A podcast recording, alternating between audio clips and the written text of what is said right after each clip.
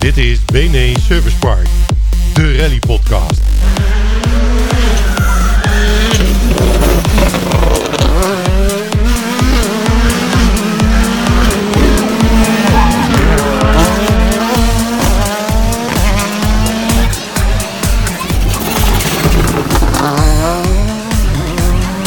Alles over de rallysport in het BRC, het Belgische Nederlands rallykampioenschap.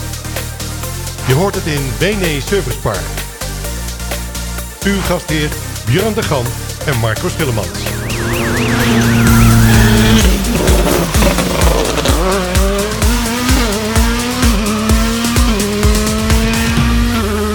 Let's talk about rally. Hey, fijne podcast eh, vrienden. Welkom alweer bij de 28e uh, eh, podcast. En eh, ja, samen met, met Bjorn zijn, we er, zijn we er weer bij. En ja, fijn Bjorn dat, dat we elkaar treffen. Want volgens mij ben je alleen maar aan het lopen of ben je aan het hard werken of weet ik veel wat allemaal joh. Want je, je, je bent jezelf aan het voorbereiden op de Kilimanjaro hoorde ik hè? Ja, klopt. Ik, ehm, ik eh, heb het geluk eh, om opnieuw naar die prachtige berg eh, te gaan in, in Tanzania. Een, een continent waar ik ook een hart aan, eh, of een deel van mijn hart aan verloren heb. Hm? En ja, ik hou wel van die uitdagingen. Ik heb de smaak te pakken toen ik die voor de eerste keer deed in 2020. En ja, er blijven nog twee maanden over. Dus het, arbeids, eh, ehm, eh, de arbeidsintensiteit van het sporten mag wat omhoog. Dus eh, daar zijn we volop mee bezig. Het is goed weer. Eigenlijk zouden we moeten buiten zitten, vind ik, Ja, om eh, wel, deze podcast te maken. Op het terras, zoals we ooit eens bij jou hebben gedaan. Ja, Maar goed, we zitten, eh, we zitten op afstand en eh, we doen het eh, professioneel dan toch nog even binnen. Eh, Ja, ja Dus, op, eh, eh, absoluut. Maar goed, eh, dat betekent eh, dat we in ieder geval eh, lekker op tijd eh, kunnen gaan beginnen. Want eh, ja, jij eh, moet zo meteen nog een rondje gaan lopen natuurlijk. Hè? Of eh, eh, je hebt vanmorgen al eventjes iets gedaan, begrijp ik? Ja, Eh, nee, nee, Nee, ik ga straks nog eh, Ah, twee uur stappen. eh, morgen ook en zondag een uur of vier. Dus ja, ja we, zijn, ja, we zijn volop bezig. Ja, ja, ik ga misschien ook wel twee uur stappen, maar dat is dan misschien in de kroeg, wat dat betreft. Dus,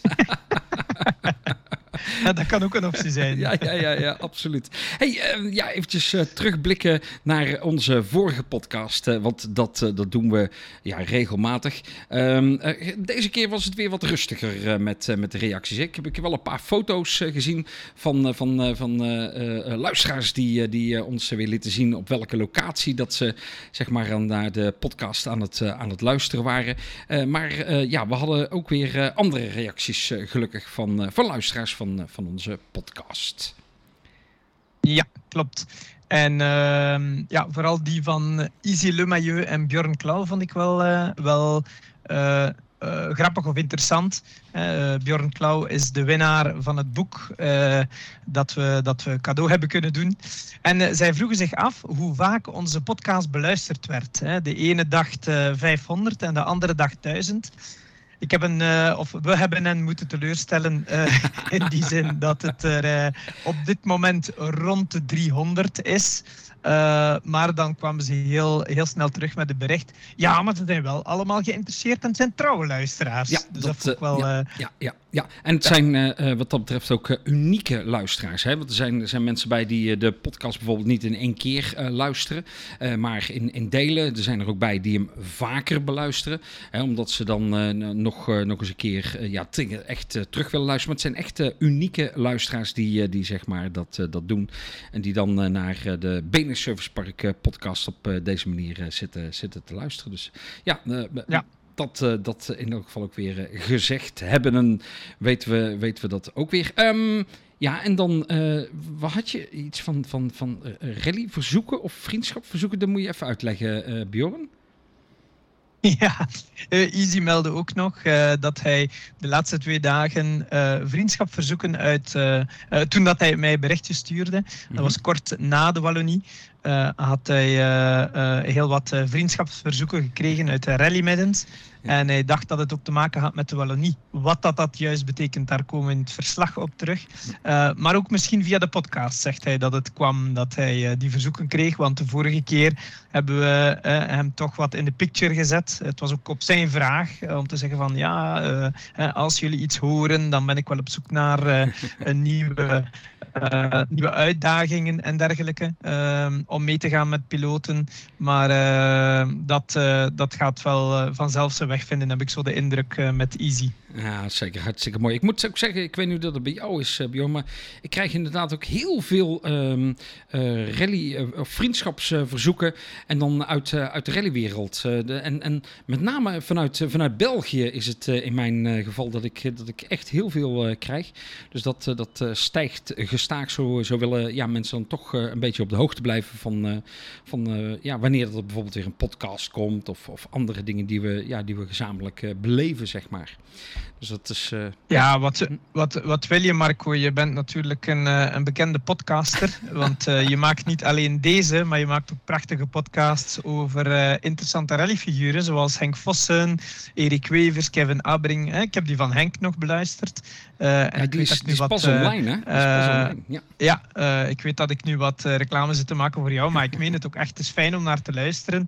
En uh, ja, je krijgt dus in, inzicht in, uh, in een carrière van iemand, uh, leuke anekdotes. Je voelt dat jullie er heel, heel rustig bij zitten. Dus ik kan het de luisteraars enkel maar aanraden om die te beluisteren.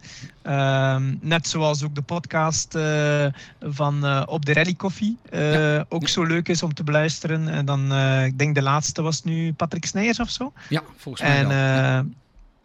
En dan, uh, ja, dat, dat, dat, zijn fijne dingen. Hoe meer we te weten komen over de rallysport, denk ik, uh, met z'n allen, hoe fijner dat het is. Dus, uh, ja, ja, ja, ja. Nee. Ik, ik, ik, zat zelf al te denken van, joh, misschien moeten we wel een of ander, ja, een, een, soort ehm, mediakanaal waar, waar dat allemaal op samenkomt. En dat je dat allemaal van daaruit, zeg maar, weer, weer verder gaat. Hè, dus dat, dat, ja, dat luisteraars um, ja, videofilmpjes of, of, of podcasts of foto's of nou, wedstrijdverslagen, weet ik veel, dat je dat eigenlijk vanaf één bron en dan uh, zo, zo verder uh, zou, zou kunnen vinden. Maar dat zijn van die gedachten. Een, uh, een rallyplatform. Ja, een soort een rallyplatform. Ja, een soort rallyplatform inderdaad. ik loop er wel langer mee in, mee in gedachten om zoiets zeg maar op te zetten, maar ik heb er gewoon geen tijd voor. dus vandaar dat ik het nu ook gewoon zo open en bloot gooi. Van, joh, misschien is er wel iemand die denkt van nou, dat is misschien toch wel een leuk idee nou, daar wil ik best wel een keer mee sparren. Wie maar, weet. Uh, ja, wie weet joh. Dus dat zou, uh, dat zou mooi zijn. Um, ja, dan hebben we ook nog een aantal aanvullingen of, of correcties hè, die, die we eerder besproken hebben. En het leuke is dat er ook een, een leuke samenwerking is gekomen tussen twee luisteraars van, van ons. Hè, Willem Vissenberg is er en Brecht de Vos, zeg maar. Dat zijn ja, toch wel mensen die, die ja, regelmatig bij ons in de podcast voorbij komen. En um, ja, zij, uh, zij hebben uh, tijdens de seizoensrally hebben ze ja, toch uh, een, een, samenwerking gevonden, Bjorn. Hè, dat dat ze in één team nu bij elkaar zitten. In het team volgens mij van, van, van Martin van Iersel. Daar, daar hebben ze elkaar ja. gevonden. En mooi dat, dat ja, die, die samenwerking er ja, nu, is, nu is gekomen.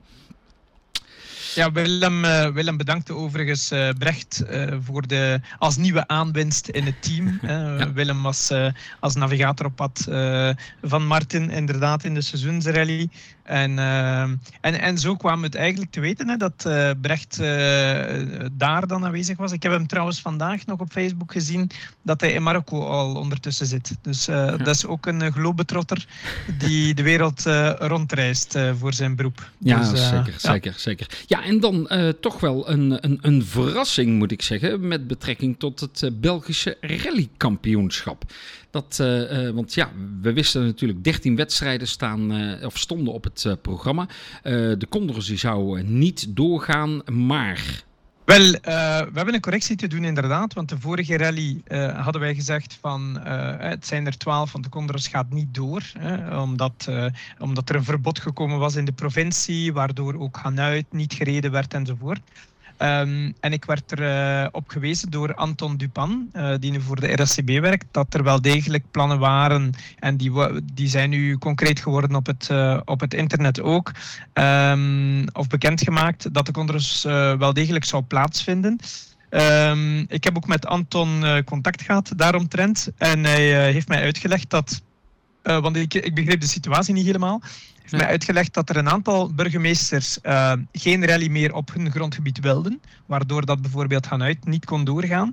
Maar dat er wel andere burgemeesters zijn die dat wel willen, waardoor de Condros die absoluut wilden organiseren, um, uh, laten we zeggen, naar die andere gemeentes kan trekken en daar volop mee bezig is om de rally uh, op een ja, alternatieve manier uh, te kunnen laten doorgaan. Eh, lees met, met nieuwe proeven. Dus um,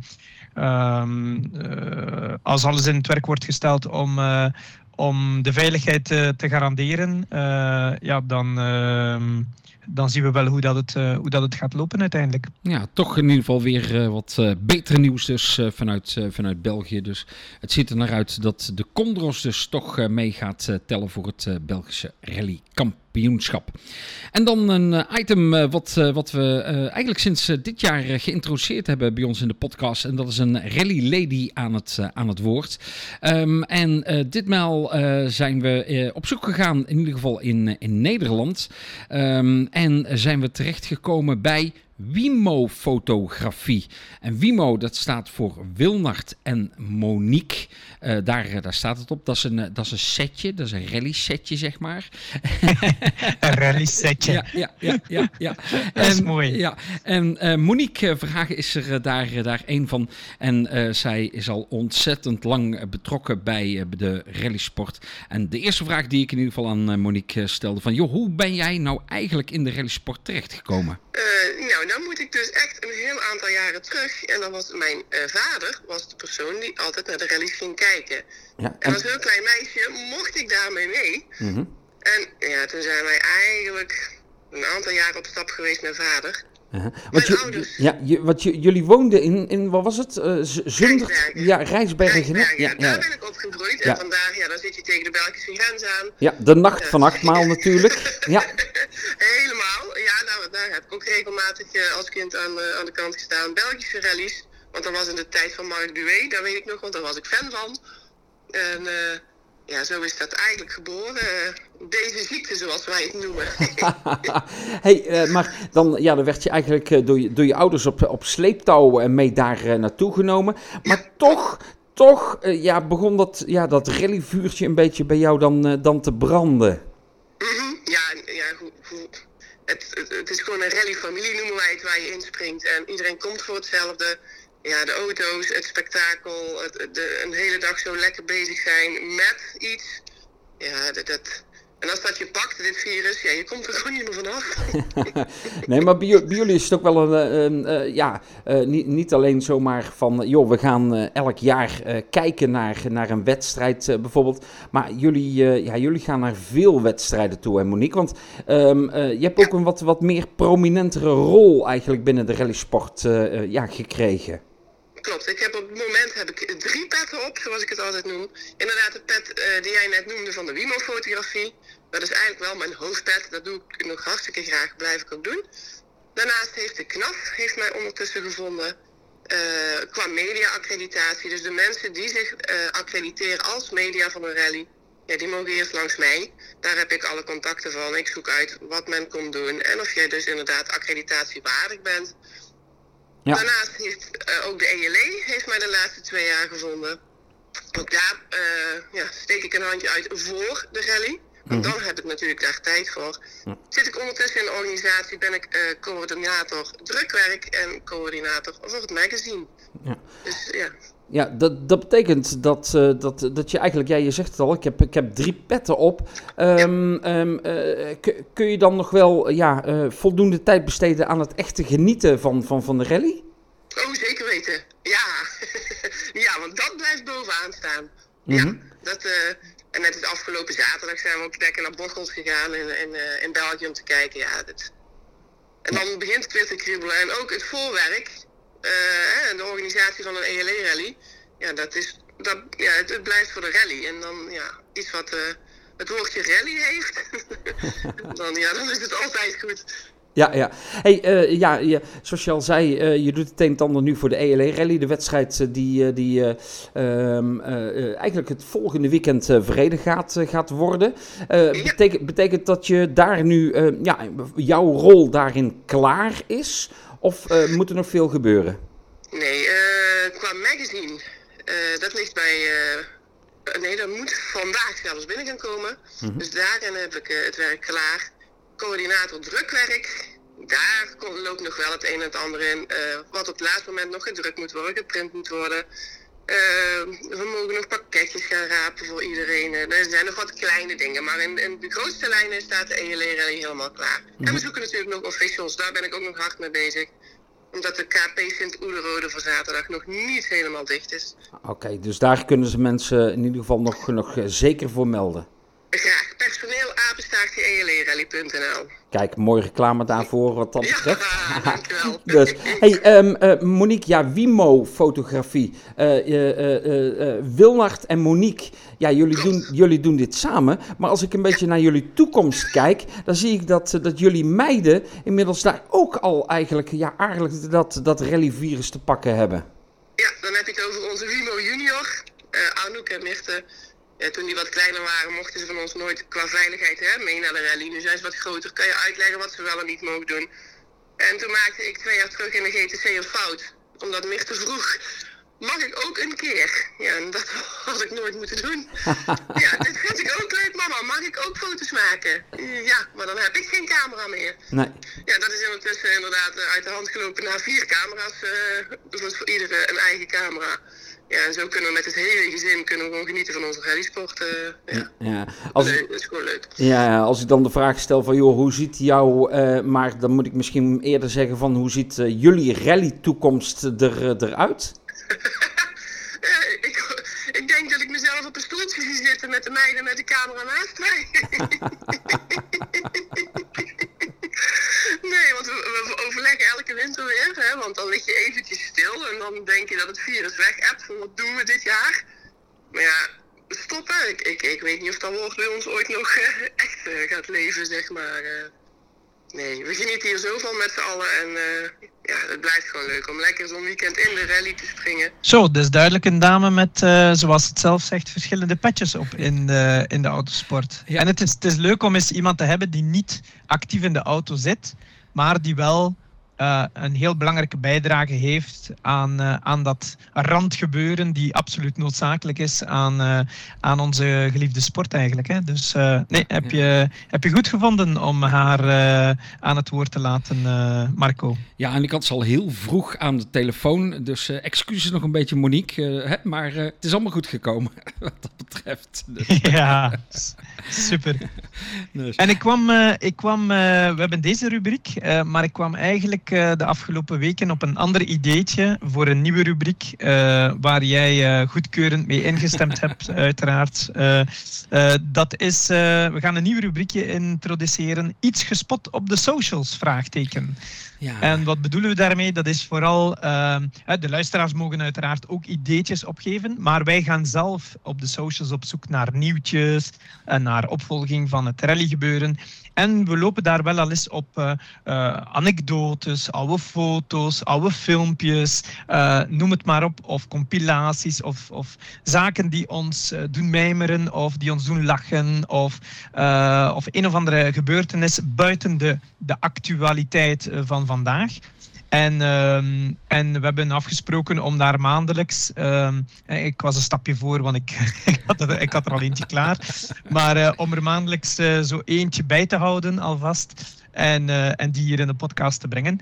En ik heb er dus eentje. Ja, en dat was je hebt een leuke een, gevonden, hè? Je hebt echt een leuke gevonden. Ja, ja, ja, ja, ja, ja, ja. Ik, uh, ik zou zeggen, uh, ga gerust op zoek. Je gaat die ergens wel tegenkomen. Ik dacht dat die gesponsord werd door Red Bull. Um, maar het was een compilatie op Facebook die ik zag voorbij komen van razende, furieuze co-piloten of piloten. Hè? En wie herkende ik in het filmpje? Uh, ja, dat was, daar moet ik al vaak aan denken. En die gaat bij velen wel een, een belletje doen rinkelen. Dat is uh, François Duval. Uh, François Delecour, sorry. Die toen ze er afgegaan zijn, ik dacht in Australië of Nieuw-Zeeland, ik wil er vanaf zijn, Mhm. die gewoon zijn, zijn navigator uitmaakt, jongen. Dat hij te laat was, veel te laat, enzovoort. Dus hij zit op te roepen en te schreeuwen. Oh, hilarisch. Ja, ja. Dan, eh, ja, de volgende, het volgende fragment was ook hilarisch. Eh, eh, Gigi Galli, denk ik dat het is, die gewoon tijdens het rijden gewoon zo'n stoemp geeft tegen zijn navigator, tegen de helm van de navigator. Als ze dat ooit zouden doen, dan stap ik meteen uit. Maar goed, het Oh, oh, oh. is wel grappig om eens, eh, om eens Ja. zo te zien. Ja, ik, ik heb het ooit een keer, nou niet op een, op een helm, maar ik heb het bij een rijder een keer gedaan. Ik had, ik had echt, eh, toen, toen mijn... Oh mijn- ja, heb je ooit al Ja, verteld ja, in deze podcast, denk precies, ik? ja, ja. Hè, bij, eh, bij Gerwin Biesheuvel. Ah, je bent er me ook zo eentje. hij zat gewoon niet te luisteren. Dus, dus ik, had- ik had Ja, een vuist toen moet- bats op zijn schouder. Zo van, en nou luisteren. Dus eh, ja, ja, ja, ja. Ja. Dus ja, dit, dit, dit, Dus dit jammer, jammer dat er een geen beetje. onboard was. Eh, nou, nou, dat weet ik eigenlijk nog niet. Of- Volgens Ah, mij toch wel? Ja, volgens mij wel. misschien toch nog eens een keer aan Gerwin eh, vragen. Of, of misschien dat een van onze luisteraars eh, het filmpje nog wel ergens heeft of zo. Dus eh, nee, mooi hoor. Mooi, mooi, mooi, mooi. Ja, en dan ook, eh, ehm, eh, ook iets met een helm en achterruit, hè? zeg ik staan. Ja, klopt. Luis Moya hè, is ook zo'n ja. iconisch moment waarop dat eh, eh, Carlos Sainz uitvalt in de laatste paar honderd meters van de rekkenrally. Ik denk 98 of 99. En eh Luis Moya is zo boos dat hij gewoon zijn helm neemt en door de achteruit gooit van, eh, van de Corolla, want ze verliezen daar de wereldtitel tegen Makkinen. Ehm, dus dat, was, eh, dat is ook zo'n iconisch moment. Ja, exact. En, en ik las dit en ja, dat deed mij in ieder geval direct denken aan eh, de rally van Hellendoorn. En volgens mij was het de allereerste klassementsproef. Eh Erik Wevers en eh, Michiel Poel die, eh, die daar reden. En het was echt op zo'n glad klinkerweggetje. En ja, het moest ervan gebeuren, gewoon gebeuren. Erik die, die, ja, die wilde gewoon per se, samen met Michiel natuurlijk, Hellendoorn winnen. En op de allereerste KP schuiven ze eraf en blijven ze steken. En, en ze stappen op een gegeven moment uit. En Michiel Poel die, die was zo boos, zo boos, dat hij ook zijn helm, die gooide niet. En volgens mij ook de, de achteruit eh, er, eh, eruit. En ehm, eh, helemaal, over, helemaal over de zeik. Uiteindelijk is het zo dat ze toch weer ingestapt zijn. En volgens mij zijn ze toen nog tweede geworden uiteindelijk. Ja, ik denk Ehm, het wel. Er er komt in jouw podcast ook met Erik Wevers aan bod, Ja, als ik ja, me niet ja, vergis. ja, ja, klopt. Dan, dan haalt hij zelf overigens die, die anekdote nog eventjes naar, naar voren toe. Dus misschien dat ik hem zelf nog eens een keer even terug moet luisteren hoe dat het precies ook alweer, ook alweer zat. Maar Ja. ja, ja, ja, ja mooi, mooi verhaal. De, de emotie in de, in, in, in de rallysport eh, wat dat betreft. Ja. Ja, klopt. En tenslotte zien we ook in die compilatie nog eh Latvala en Osberg die al vloekend op hun stuur staan te slaan om allerlei redenen. Die van Latvala, die wist ik niet meer. Die van Osberg, dat is niet zo heel lang geleden. Ik denk een jaar of twee. eh, ik weet het niet meer. Het was, als ik me niet vergis, hadden, te maken met lekke banden van Pirelli. Eh, zwakke lekke banden van Pirelli.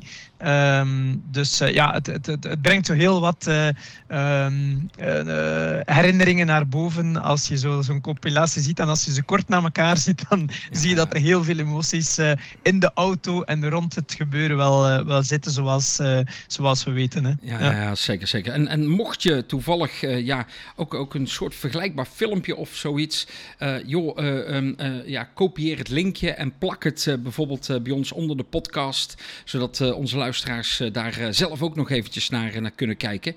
Maar niet onze luisteraars, wij zelf natuurlijk ook, want ja, we vinden het ook geweldig om dit, eh, om dit eh, Ja, terug klopt. eh, te zien. En misschien dat we het dan in de volgende podcast daar ook weer over, over kunnen, kunnen hebben. Dus hilarische stukjes, waarbij ja, emotie ja, behoorlijk eh, naar, naar voren toe gaat, gaat komen. Goed, en dan, ja, dan gaan we onze rondreis door Europa weer zo'n beetje maken. En dat is met name met de Belgen die weer naar Frankrijk eh, zijn, eh, zijn geweest. Eh, ja, klopt. En niet alleen de Belgen. We hebben ook één Nederlander Ja, gespot. ja, maar daar, ja, eh, daar zo meteen iets meer over. Maar we gaan naar, naar Frankrijk inderdaad. Want daar zijn twee rallies gereden die ons aanbelangen. Eentje op het overhard en eentje op asfalt, zoals we gewend zijn. Ehm, de eerste op overhard heeft plaatsgevonden op 6 en 7 mei. Dus begin van deze maand. Uh, en dat was de Rallye Castinter d'Occitanie. Dus in het midden van, uh, tussen Limoges en Toulouse. Dus eerder al naar het zuiden van Frankrijk toe, maar nog niet helemaal aan de kust. En daar hadden we vier Belgische, met aanhalingstekens, of gedeeltelijk Belgische teams aan de start. Uh, de Broers Münster, die hebben toch een abonnement op het uh, onverhard kampioenschap. Dominique Bruineel, uh, terug van de partij na ettelijke jaren niet gereden te hebben. maar daar hebben we het al over gehad in de eerste wedstrijd van het kampioenschap. En dan ook Maxime de Kok, die een deelnemer is in, het, in de Stellantis Cup. Met onze luisteraar Anton Dupan. Ehm, trouwens, zijn achternaam spreek je niet Dupont uit, Marco, maar Dupan heb ik nu ook van hem geleerd. Ehm, dus uh, bij deze correctie, Anton. Hè. Um, en hoe is het uh, en verlopen? Wel, uh, Charles Munster, die na zijn vijfde plaats in de eerste manche is hij nu geëindigd op plaats 10. Um, ik heb het nu niet helemaal geanalyseerd, maar ik had wel de indruk dat het deelnemersveld iets uitgebreider was. Dus dat kan al veel verklaren. Um, en hij zet zijn leren progressie verder, uiteraard.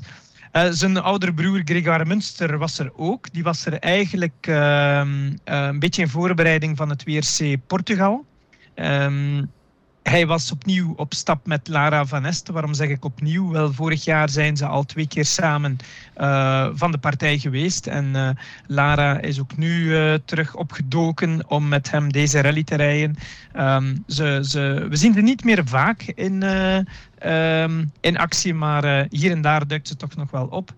Uh, en zij deden vier plaatsen uh, beter uh, dan de kleine broer. op plaats 6 zijn ze geëindigd. Op, klein, op een kleine vier minuten van de winnaar. En dat waren broer en zus Marc Gaillon. Ehm, ken ik verder niet, maar ik zag wel dat broer en zus waren. Dat vind ik ook wel een leuke, leuk verhaal. Um, het is niet het gewenste resultaat uiteraard, want Grégoire die rijdt echt voor het podium of winst. Um, maar er is wel een uitleg voor, heb ik begrepen uit een interview van, uh, van Grégoire uh, op een andere podcast, waarbij dat zegt, ja, we waren aan het testen voor het WRC, we reden met harder banden, we waren ook aan het testen met de setup. Dus dat maakt dat we sowieso tijd verloren tegenover de andere uh, zegenkandidaten, laten we maar zeggen. Dan Dominique Bruineel um, had nu een uh, 21ste plaats voor zijn rekening genomen en werd vierde in de klas. En dan tenslotte Maxime de Kok en Anton Dupan. Uh, met de Opel Corsa Rally 4 um, moesten helaas al vroeg de rally staken in uh, KP4 met meerdere mechanische problemen dat was uh, wat er zich uh, afspeelde in het onverhard kampioenschap. En twee weken later hadden we dan het uh, asfaltkampioenschap in de rally Antibes Côte d'Azur. En dan zijn we helemaal aan de kust, laten we zeggen, van de Middellandse Zee.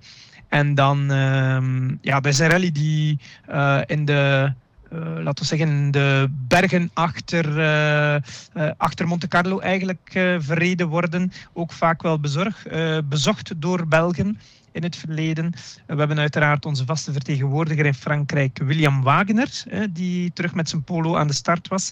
Uh, maar het loopt niet zo goed voor hem. Uh, hij is wel heel sterk gestart in de eerste wedstrijd, een derde plaats. Maar in de tweede slechts een, zee, een dertiende. En nu slechts een zevende. We zeggen slechts omdat hij toch vaak altijd gespot wordt in de top 5. Uh, laten we niet vergeten dat William uh, ook eh, de Haspengouw nog won dit jaar. Um, dus echt wel een topper, maar het gaat hem iets minder goed in die eerste wedstrijden van het Frans kampioenschap. Dan we, spotten we verder op een 37e plaats Sam, Samuel Ley en Geoffrey Brion met een Clio Rally 5 die veertiende werden in de Clio Trophy. En ik vind dat eigenlijk geen slecht resultaat als je weet dat het pas een zesde rally is. En dat hij de laatste drie jaar niet gereden heeft.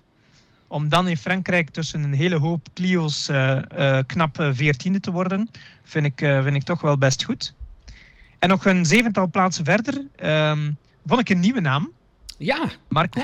en ik weet niet of, of jij die man kent, maar het gaat om een zekere Nederlander, Dirk-Jan Schram. Ja. Trouwens ook een uh, prachtige naam. Ja. Uh, ik hoop dat hij niet te veel schrammetjes rijdt op zijn auto. Oh, wat een flauwe grap zeg. Ja. Dirk-Jan Schram. Dus- en die was op pad en dat vond ik heel bijzonder. En dan begon bij mij een belletje te rinkelen met een zekere Italiaan, Antonello Moncada. En dan dacht ik van, hé, eh, die Italiaan kan enkel maar Italiaans spreken, hè, in de meeste Ja. gevallen, of Ja. Engels of zo. Ja. Wat, wat doet de Nederlander dan met een Italiaan? Dus ik, ga, ik ben dat gaan opzoeken. Hè. Uiteindelijk, ze zijn eh, misschien even nog, nog eerst dit. Hij is tweede geworden in de klasse op vijf starters. Hè. En is eerste twee, eh tweewiel aangedreven in de Ter. Uh, Ter is een apart kampioenschap binnen Europa. eh, waaronder ook de Antibes hier eh, speelt. En ook wedstrijden in Italië en Spanje enzovoort. ja. En, en dan ben ik hem gaan opzoeken op EWRC. En ik zag dat hij 79 starts had. Ja. Ja. Allemaal in Frankrijk en Italië. Ja. Ja. Voor zover ik het kon zien op E EBRC. En hij rijdt bijna uitsluitend met Italianen. Dus ik vermoed dat die man in Italië leeft en woont. Maar hij rijdt wel met een Nederlandse licentie. Dus dat lijkt me een ideale gelegenheid. Of een ideaal opdrachtje voor jou, Marco. Nou. Om als Nederlanders Ik, eh, te ik- gaan uitzoeken wie die man is en eens contact op te nemen. Ja, ik ga eens eh, kijken of dat ik hem inderdaad eh, kan eh, te pakken krijgen. Ik ga het proberen in het Nederlands. Eh, maar anders dan eh, via eh, Translate, eh, Google Translate eh, naar het eh, Italiaans eh, toe. Want eh, ja, ik heb inderdaad ook eventjes al, al gekeken. Hij is eh, ooit in 2007 is hij begonnen met een Peugeot 205 GTI. En eh, daarna ook met een Peugeot eh, 106 eigenlijk. Dan is hij in 2012 is hij overgeschakeld naar een Renault Clio RS. En daar heeft hij ook weer een groot aantal jaren mee gereden. En is hij in 2016 met een Clio R3 gaan rijden. En dat doet hij volgens mij eh, tot eh, 2021. En dan gaat hij eh, met een Peugeot 106, een Peugeot 208. En daar rijdt, hij- op dit moment nog mee, maar dat is een Rally 4 uitvoering. Allemaal inderdaad wat jij zegt met eh, Italiaanse navigatoren. Dus ja, en Italianen die spreken, ja, volgens mij inderdaad wat jij zegt, alleen maar Italiaans.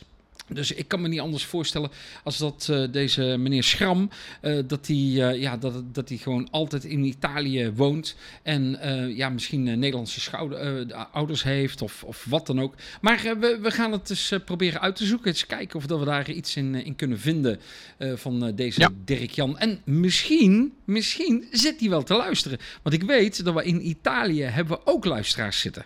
Hè, dus het, het zou zo. natuurlijk ook nog eens kunnen dat hij, dat hij zelf zit dat zou pas grappig zijn, ja. ja, dan zit hij elke keer te denken, wanneer kom ik nou eens een keer? Zit hij al jaren te denken. nou, hij is, we hebben hem gevonden hoor. Ja. Dus, eh, dus We hebben hem gaan, eh, gevonden, ja, we absoluut. gaan- En zo, ja. en we, zo zie je maar, hè, door het uitpluizen, dat vind ik een van de leuke dingen aan onze podcast, eh, het uitpluizen van lijstjes, statistieken en dergelijke. En dan vind je nog altijd nieuwe namen, nieuwe dingen. En die verhalen zijn wel, zijn wel leuk om op te dissen, ja. Ja, zeker. En eh, zo zijn we ook eh, ooit eh, via Kees of Koos van de Brevaart, hè, zijn, zijn we ook bij Kees Burger terecht gekomen. Hè? Hè, dus Ja. op die manier Ja. ook allemaal. En, eh, En in Amerika, hè? ja, en in, In Amerika. Amerika met, ja, ja, ja, ja. Nu we trouwens Niels toch over, over Kees Burger hebben. hij gaat binnenkort de Mantasala Rally of iets dergelijks gaat hij, gaat hij rijden. Dus, nu komend weekend, denk ik. ja, Dit weekend, als ik me niet vergis. Ja. Met, ehm, van der Marel. Heet Ja, ja, ja. ja, ja, ja, ja. Oh, ehm, Rebecca. Hè, hè. Duurt eventjes, maar dan heb je wat. erg, erg, dat we er niet, erg dat we er niet op kwamen, hè? Ja, ja, ja. Sorry, Dus, eh. Rebecca. Ja, hey, maar eh, mo- mooi dat, dat jullie ons op de hoogte houden. En zoals je hoort, ja, we pikken het, of proberen het altijd ook eventjes mee te nemen. Ehm, ja, dan gaan we van het Franse kampioenschap gaan we over naar het wereldkampioenschap rallies. Inmiddels hebben we ehm, eh, na Kroatië, dat was de vierde wedstrijd waar Evans, Tanak en Lappi de top drie vervolmaakten, werd het eh, in Portugal een manche verreden. 11 tot en met 14 mei. En ja, dat is toch wel een, een wedstrijd die al sinds 1967 op het eh, programma staat. Ehm, eh, de eerste editie, overigens, nee, de eerste editie was eh, in Portugal in 1967. En het WRC sinds 1973 op het programma. De eerste gravelwedstrijd van het seizoen. En aangezien het WRC hoofdzakelijk op gravel verreden wordt. Dus een belangrijke waardemeter voor wat er allemaal nog gaat volgen. Om het eventjes te situeren waar de wedstrijd in Portugal verreden wordt. Dat is in de regio Porto. En om dan het fotogra of het, eh, het eh, hoe noemen ze ook de fotografie? Nee, eh, moeilijk woord. Topo, topografie. Topografie. Ja, eventjes wat bij te werken. Het is in het noorden van Portugal. Porto, daar uh, wordt er verreden.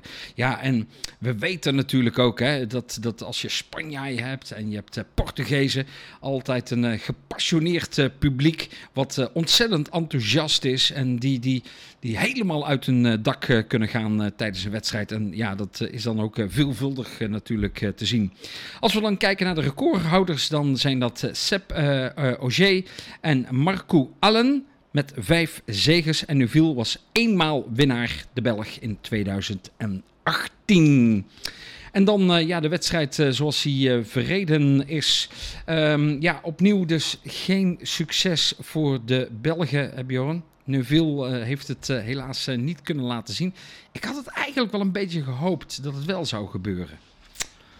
Ja, en het, uh, het gaat nu dringend moeten gaan gebeuren, want zijn achterstand wordt iets groter in het kampioenschap. En we hadden inderdaad met z'n allen gehoopt dat uh, Martijn en, uh, en Thierry een goede prestatie zouden kunnen neerzetten in, in Portugal, gezien ook een goede startpositie.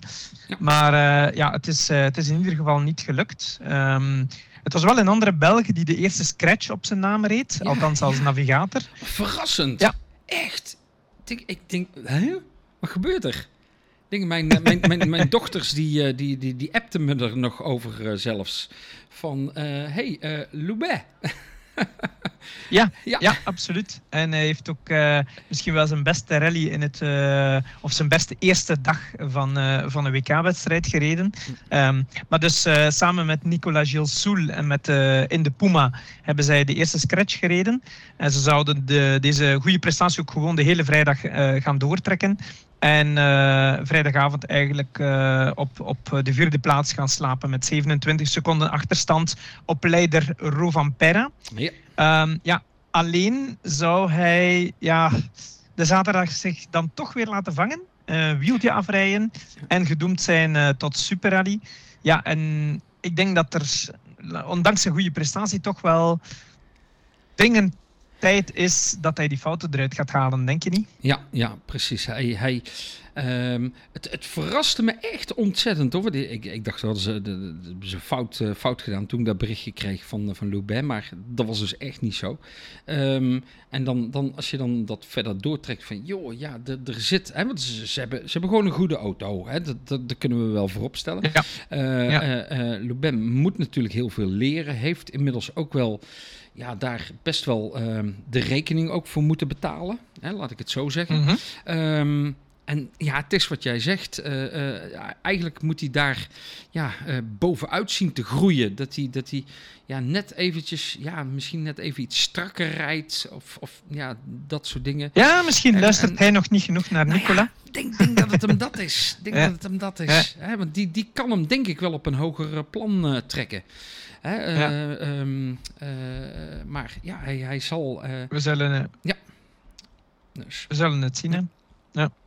Nu in ieder geval, op het einde van die eerste dag stond uh, Neuville en Wiedage één seconde voor hem. Uh, die hadden dus niet echt kunnen profiteren van hun uh, uh, goede startpositie. de vierde startpositie. Dus dat is al de eerste drie vegen dan eigenlijk voor je. Want hij had opnieuw geen goed gevoel met de, met de auto, specifiek de achtertrein. Is wel een probleem dat we vaak vaststellen. Dat is dat Neuville op dag 1 nooit helemaal comfortabel is met de auto, ondanks voorafgaande testen. Waar het aan ligt, ik heb er geen flauw idee van. Dus um, um, ja, wordt toch, uh, zou interessant zijn om daar de vinger te kunnen opleggen. En hij moest zelfs uh, teamgenoot Sordo 16 seconden voor zich dulden. En Lappi volgde op slechts 1,3. Dus hij, kon ook geen, hij was ook niet beter dan zijn team, teammaten eigenlijk. Er kwam ook geen beterschap op dag 2. Want uh, uh, een, een uh, opnieuw indrukwekkende en oppermachtige Rovan Perra, die was ondertussen een heel sterke wedstrijd bezig na lange tijd. Bouwde, die bouwde zijn, zijn voorsprong uit tot 58 seconden op Sordo, een minuut en 8 op Neuville. En Lappi die volgde dan op 2,3. Uh, door uh, turboproblemen kon hij deze keer zijn teamgenoten niet, of, niet bijhouden of, of gewoon met moeite achter zich houden. En dan dacht je nog van, ja, dankzij teamorders zou hij dan toch die tweede plaats kunnen krijgen achter Rovanperra. Maar dan was de menselijke fout van een monteur ja. blijkbaar die er anders over besliste. Hè, want ze hadden turboproblemen op zaterdagavond, die moest vervangen worden. En op zondagmorgen, uh, na, ja, na het vertrek uit, uh, uit, uit het wagenpark, la, laten we maar zeggen, uh, was er al meteen, dook er al meteen weer een probleem op. De auto ging niet of de turbo ging niet.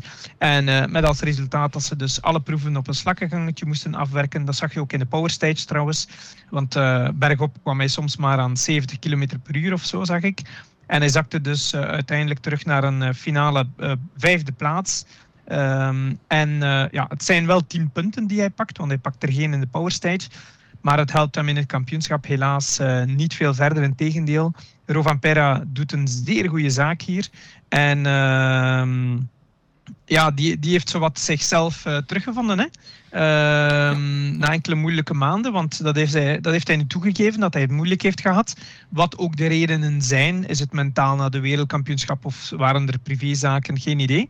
Uh, maar zo zie je maar dat het mentale gewoon heel belangrijk is. Uh, want hij was echt weer zo dominant zoals we hem vorig jaar kenden. Hè. Als hij besliste, dan, uh, dan deed hij wat hij wilde. Denk maar aan de eerste proef de zaterdag hier, waar hij gewoon iedereen duidelijk maakt dat hij en hij alleen de rally zou winnen. zijn laatste zege dateerde van Nieuw-Zeeland vorig jaar. Het is nu zijn negende zege. Ja, wat we hier ook vaststellen helaas, is dat uh, Toyota ook sterker is dan Hyundai. En dat ziet er dus eigenlijk helaas niet goed uit voor ons Belgisch duo. Toch niet in de eerstkomende rallies, want er kan niet getest worden en zo. Um, en het is nu Sardini en uh, Safari die volgen. Dus uh, ja, we zullen moeten zien hoe dat loopt. In ieder geval, we hebben, uh, en dat was ook wel leuk om te zien, die coole Finn van 22 jaar. Ja, ja die was echt verrassend blij en opgelucht. Ja, ja, ja, ja, ja, en dat was wel leuk. Ja, ja, ja absoluut uh, mooi uh, om, uh, om dat te zien. En ja, je had het er net eventjes over de Belgen, dat, dat ze zich ja, toch, toch niet helemaal ja, allemaal lekker gingen. Ja, en daar kwam ook nog eens een keer een, een boete bij voor Thierry Neuville en Martijn. Ja, um, ja, niet zo'n klein, niet zo'n kleine boete, denk ik. Nee, nee, 10.000 euro, au, zeg maar. dat was voor het niet inleveren van hun tijdkaart aan het einde van KP17 op de rally van Portugal. Uh, KP7, de Power Stage, uh, vergat uh, Wiedagen zijn tijdkaart in te leveren. En het niet inleveren van een tijdkaart bij een tijdcontrole, dat heeft normaal gesproken ja, tot het gevolg dat de wedstrijd van mening is dat ze niet meer verder gaan in de wedstrijd. Ehm, maar ja, het was gewoon eigenlijk vergeten. de stewards van het evenement toonden clementie vanwege de omstandigheden. Ehm, want ze hadden hun natuurlijk gewoon uit kunnen sluiten van het uh, eindklassement. Uh, maar ze kregen een hoofdelijke boete van 10.000 euro. Wat vind jij daarvan trouwens, Marco? Als in het reglement staat, hè, laat het duidelijk zijn, ik ben blij dat ze die 10 punten hebben en dat, dat ze nog steeds, ze staan wel op 30 punten nu, maar zwart, ze doen nog mee. Um, en met die 10 punten is het terug een stuk moeilijker. Maar wat vind jij? In het reglement staat uitsluiting. En alle respect voor Martijn. Hè? Ja, ja, uh, we weten hoe moeilijk het was in de auto. En een navigator moet altijd, staat onder veel druk, dat weten wij um, eh, ook heel goed. En een foutje is altijd eens gemaakt. Dus uh, uh, voilà. Uh, ja. geen, geen, geen steenwerpen doen we naar Martijn. Maar wat vind jij daar nu van? Uitsluiting? Of... Ja, ja eigenlijk wel. Eigenlijk wel. Ik vind ja, uh, dat. dat uh, um, uh, ik, ik, ben ooit eens een keer mijn tijdkaart was ik ook kwijt. Ik, ik reed met, met Theo van den Berg en wij, wij lagen met de Nissan 350Z lagen wij ook op kop. En we hadden een, een buiten de proef zeg maar een band moeten wisselen. En bij het bandwisselen was mijn tijdkaart op de grond gevallen. En ik zit in de auto en ik stap in. En dan het eerste wat je doet is voelen waar zit ja. die tijdkaart. Ja. Nou, wat een stress dat dat dan geeft. Dan kun je dat ding gewoon niet vinden. Je, gaat, je gaat alles afzoeken. Uh, je gaat uh, in de auto, want dat is de eerste plaats. Uiteindelijk ben ik uitgestapt en weer gaan kijken. En toen lag hij daar gelukkig nog. Maar goed, hè, ja. die heb je. Maar uh, dus, dus dat geeft ontzettend veel, veel stress. Maar um, ja, het, het, dat zijn de spelregels. En uh, uh, ja, ze, ik, ik denk dat ze heel, heel veel geluk hebben gehad. Dat de stewards er, uh, ja, zo in, in ja. hebben gezeten. Ja. ja. nou, daarnaast was het voor financieel gezien voor Hyundai ja, de gifbeker nog niet helemaal leeg. Want ook teamgenoot Danny Sardo die mocht een bezoekje brengen aan de stewards. En hij kreeg een boete van 1000 euro voor het dragen van de verkeerde pet. Ja, de verkeerde pet. En dat tijdens de laatste podiumceremonie uh, in, uh, in Portugal. Sordo die was als tweede geëindigd en die won de Pirelli-pet van WRC-promotor op het podium na de Power Stage. Maar op het laatste podium droeg hij in plaats daarvan een persoonlijke Red Bull-pet. Nou, de 40-jarige verklaarde dat hij niet wist dat hij tijdens deze ceremonie zijn eigen pet niet mocht dragen. maar daarmee overtrad hij dus het sportreglement van het WRC en kreeg daarvoor een boete. Hyundai kreeg een voorwaardelijke boete van 15.000 euro voor het incident. Uh, en uh, dat is voorwaardelijk, dus ze hoeven het nu nog niet te betalen. Maar die voorwaardelijkheid die is tot het einde van het seizoen van dit jaar.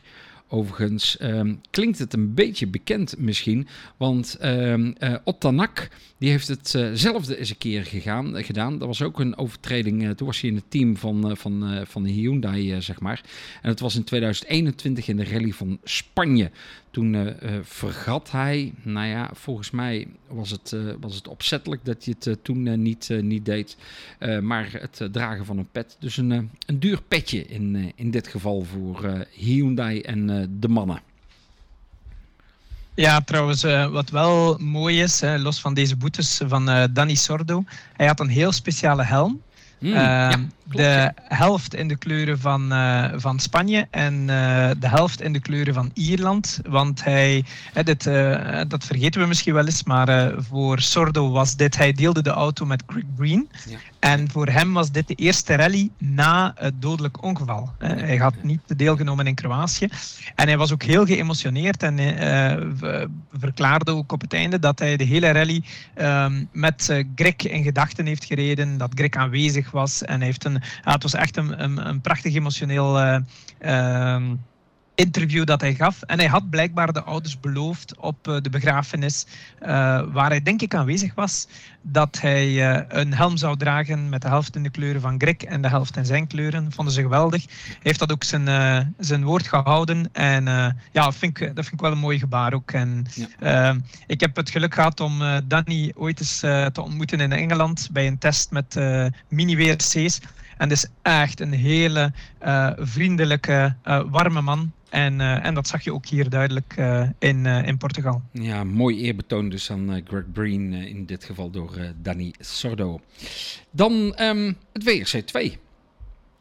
Ja, klopt. Goh, wat een deelnemersveld, man. Ja. heb je dat gezien? Ja, joh. 44 geloof ik dat er, dat er gestart zijn, hè? In, in, in dat, ja, die kwaliteit ook. Ja. Oh, ja. Eh, laten we enkele namen eens kijken. Uh, Solberg, Meek, Soeninen, Mikkelsen, Greensmith, Fourmeau. Ja, en dan hebben we ook nog onze Belgen. Uh, Grégoire Munster, Louis Luca, die dus van de partij waren. Um, alleen hun wedstrijd begon eigenlijk al meteen zowat ondersteboven eigenlijk. we kunnen zeggen, we kunnen het niet anders noemen. Ze gingen over kop op, op KP1, helaas. Ze zijn wel opnieuw gestart op dag 2, maar dan waren er radiatorproblemen, ergens een steen die erin gekomen is. Uh, nog eens gestart op dag 3, met als gevolg uh, eh, misschien wel veel geleerd, maar geen goed resultaat. Uh, 27e plaats en laatste in uh, WRC 2. Maar zo gaat dat soms wel eens. Hè. Nu, de strijd om de zegen was wel super spannend tot op het einde. Ik moet eerlijk zeggen, ik heb de Power Stage bekeken. Um, ik had de wedstrijd minder gevolgd in WRC 2, maar ik kreeg wel, uh, we kregen wel een, uh, een hele fijne afsluiter.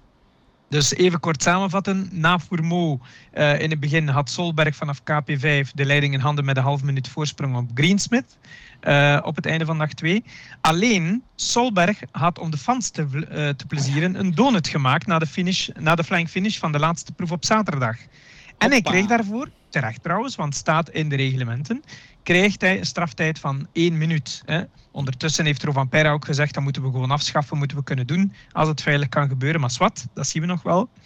Dus uh, Greensmith, uh, die kende dan zondagmorgen achter een probleem met de stuurbekrachtiging. En zo kwam Solberg terug tot 8,7 seconden voor de powerstage. Wetende dat Greensmith nog altijd in de problemen zat met zijn auto, ja, dan dacht je van, gaat hij het halen of niet eigenlijk op die proef? En dan, uh, uh, en dan, keken we naar de, dan keek ik naar de tussentijden met veel belangstelling. En het was, heel, ja, het was echt een, een, een, uh, hoe moet je, een thriller eigenlijk. Hè? Het was, je zag al de eerste tussentijd dat Greens met 3,5 verloor. Hè? Nog eens herhalen, 8,7 had, hij had hij nog voor. Hè? Hij verloor 3,5. Dan de volgende was 6,6. Dan 7,2. Dan 7,5. En dan was de vraag, gaat hij alles verliezen? Nee, hij bleef uiteindelijk uh, net voor met 1,5 seconden. En uh, ja, eigenlijk wel de verdiende winnaar. Want hij had op dag 1 ook een lekke band gehad. Dus veel tijd verloren. En het prachtigste moment vond ik trouwens, dat is dat ze na de finish uh, meteen een omhelzing gaven. Solberg en Greensmith. Want ze, zitten ook, ze zijn teamgematen, teammaten in hetzelfde team. Maar de videobeelden werden meteen opgepikt in het servicepark. En daar vielen de ouders, eh, de vaders, uh, ook elkaar in de armen. De vader van eh, Greensmith en de vader van Solberg, ja, Petter. En ja, dat is, dat is wel mooi. En zo zie je dat de rallysport eigenlijk uh, hoe zou ik zeggen, dat, dat we een warm hart toedragen, zelfs aan onze concurrenten in de meeste gevallen. Ja, uh, als je dat vergelijkt met andere sporten, dat heb je niet overal. Nee, nee, nee, nee zeker. En, en ook, je ziet dat bij fans ook, ook zo. Hè? Fans die, die, die zullen niet alleen maar één team bijvoorbeeld supporteren, maar, maar echt meerdere teams. En natuurlijk hebben ze allemaal een voorkeur. Maar als bij wijze van spreken de concurrent ja, een, een probleem heeft, dan wordt er gewoon gekeken van, van joh, hoe kun je elkaar helpen? Ook op het servicepark. Hè? Dan zie je regelmatig ja. dat, dat, dat er ergens ergens een onderdeeltje kapot is of wat dan ook. Hey, heb jij dat bij? Of uh, kun je me eventjes helpen? Of, of, of misschien zelfs monteurs die, uh, die ondersteunen. Dus, en dat is wel het, uh, ja, het mooie van, van onze sport, zeg maar, de, de, de rally sport. Gaan we kijken Absoluut. naar de stand bij de piloten. En dan zien we daar op één staan Kalle Rovanpera heeft inmiddels 98 punten verzameld. Ottanak staat tweede op 81 punten. Sebastian Auger zo'n 69 en dat is hetzelfde aantal als uh, Elvin Evans. En dan komen één puntje lager uit bij Thierry Neuville. Hij heeft uh, 68 uh, punten. Ja, wat, eh, wat nu frappant is, en dat zie je ook op EWRC, heb je dan zo um, de, de, hoe zou ik zeggen, de, de, de, evolutie, laten we zeggen, die aangeduid wordt met lijnen. Niet alleen de punten, maar ook de lijnen. En wat zie je daar, wat is heel opvallend, dat is Rovan Perra, die is gewoon, die heeft overal zijn puntjes gepakt. En die zie je gewoon feller en feller op, opduiken, om nu op de eerste plaats uh, uit te komen momenteel in de tussenstand. Maar we hebben nog gezegd, de vorige rally stonden de eerste vijf binnen de elf punten of zoiets. Terwijl nu staat Thierry als vijfde al op 30 punten. Ja, ja, ja, dat betekent een wedstrijd plus de power stage. Moet hij al, heeft hij al achterstand op Rovanpera. Ja, en, dan mag en als Rovanpera nu terug zijn. Ja, ja, ja. Als, als Rovanpera nu zijn, uh, zijn lijn kan doortrekken met de auto die misschien iets beter is dan Hyundai in de volgende rallies. En terug die, die dominante factor van vorig jaar ja, dan. Ik, ik wil nog niet te vroeg roepen, want het is veel te vroeg nog in het kampioenschap. Maar we gaan toch naar zo halfweg het seizoen. En dan zou het wel eens kunnen dat Rovan Perra terug vertrokken is voor een uh, richting een tweede titel. Maar we moeten het zien, hè? Ja, ja precies. Hè. Vijf wedstrijden inmiddels verreden. Nog acht te gaan. En uh, dat betekent uh, dat, uh, ja, dat er natuurlijk nog best wel wat staat te gebeuren. Maar dit is inmiddels al verzameld inderdaad aan, aan punten. Kijken we dan nog eventjes naar de teams. Dan gaat daar aan de leiding met 201 punten. Toyota Gazoo Racing. En dan tweede plaats Hyundai met 169 punten. En dan M-Sport komen we op de derde plaats tegen met 134 punten. Zo ziet het er dus op dit moment uit in het wereldkampioenschap rallies. De volgende wedstrijd 1 tot en met 4 juni met de N van Nico. En dat is in Sardinia, oftewel Sardinië. Daar wordt deze Italiaanse slag ge, uh, ja, bevochten, uh, zeg maar, in het uh, kampioenschap. En we gaan het opnieuw met z'n allen meemaken. En uiteraard komt het weer aan bod in onze volgende podcast. Maar we hebben nog het eh, Belgische kampioenschap en we gaan beginnen met een echte primeur. ja, dat kun je wel stellen, hè? ja, klopt. Ik was, uh, het, was heel, uh, het was eigenlijk wel best speciaal. Ik was uh, terug met een, een wandeltraining bezig in, de, in Heuveland. Mhm. ik was het even uit het oog verloren, maar de zaterdag deed ik een intensieve wandeling met veel hoogtemeters daar. En ik zag auto's voorbij komen en onmiddellijk uh, viel me Frank. Zeg, ja, juist, de Monteberg. En ik was me eigenlijk niet helemaal bewust wie daar allemaal aan de start stond. Maar dat was Mhm. wel eh, best een, een, eh, een Sterk mooi startveld. hè. Ja, absoluut. Ja, Ja. ja. Ehm, maar onder andere was er ook een zekere Jos Verstappen die daar eh, terug eh, ritme kwam opdoen. En, eh, en dat is de primeur uiteraard, ehm, hij pakt daar zijn eerste rallyzege. Ja, fantastisch. En dat is. eh, ja, ja, en, en het, het was eigenlijk nog wel best speciaal, want ik kwam er pas in de laatste proef. Hè? Ja. In het eerste deel van de wedstrijd was de haasje over tussen Andy Lefevre, hè, een specialist van de streek, eh, Jos Verstappen en Davy Van Este dan eh, in de top drie. En naar het einde toe moest Lefevre de rol lossen met de Porsche en leidde Van Este eh, toch met een R5 onderweg eh, met een kleine 10 seconden voorsprong tot de laatste proef. In principe was dat genoeg. Maar goed, de omstandigheden waren zeer moeilijk. Eh, veel, eh, was er enorm veel regen geweest. Hij verslikte zich in een kletsnatte, gladde remzone. En eindigde zo in exact dezelfde tijd als Verstappen. Maar Verstappen had de eerste proef gewonnen. En zo kwam volgens het reglement de zege hem uiteindelijk toe. Ja, het bewijst eigenlijk zijn, zijn groeiende vorm en ervaring. Des te meer omdat het hier ja, een heel specifiek terrein is in België. En eh, je rijdt altijd tegen piloten met enorm veel parcourskennis en in veranderlijke omstandigheden. Ja, ik vind het gewoon knap. En we gaan straks nog een staaltje zien van hem. eh, dat hij in een hele goede flow zit eigenlijk. Hè. Dus, ja, ja, eh, ja, ja. Ja, zeker. Jammer dat hij eh, in het eh, begin van het seizoen eh, gewoon niet eh, zou eh, of niet kon, eh, kon starten. Hè, er, er, was, er was iets aan de hand, eh, wellicht op het medische vlak. Eh, maar eh, daar, eh, ja, daar wilde hij zelf eh, geen, geen uitlatingen over doen, heb ik eh, begrepen. Ehm, maar ehm, zo goed recht eh, natuurlijk om, om dat eh, te doen. Maar fijn in ieder geval dat hij eh, dus ja, na wat testwerk wat De- hij in België gedaan heeft. En nu toch dan ja, Montenberg gestart. En dan ja, dit, dit, ja, dit presteert. Ja, dat is fantastisch. En dat betekent ook dat hij een Ja. startbewijs heeft verdiend voor, voor Ieper volgens mij.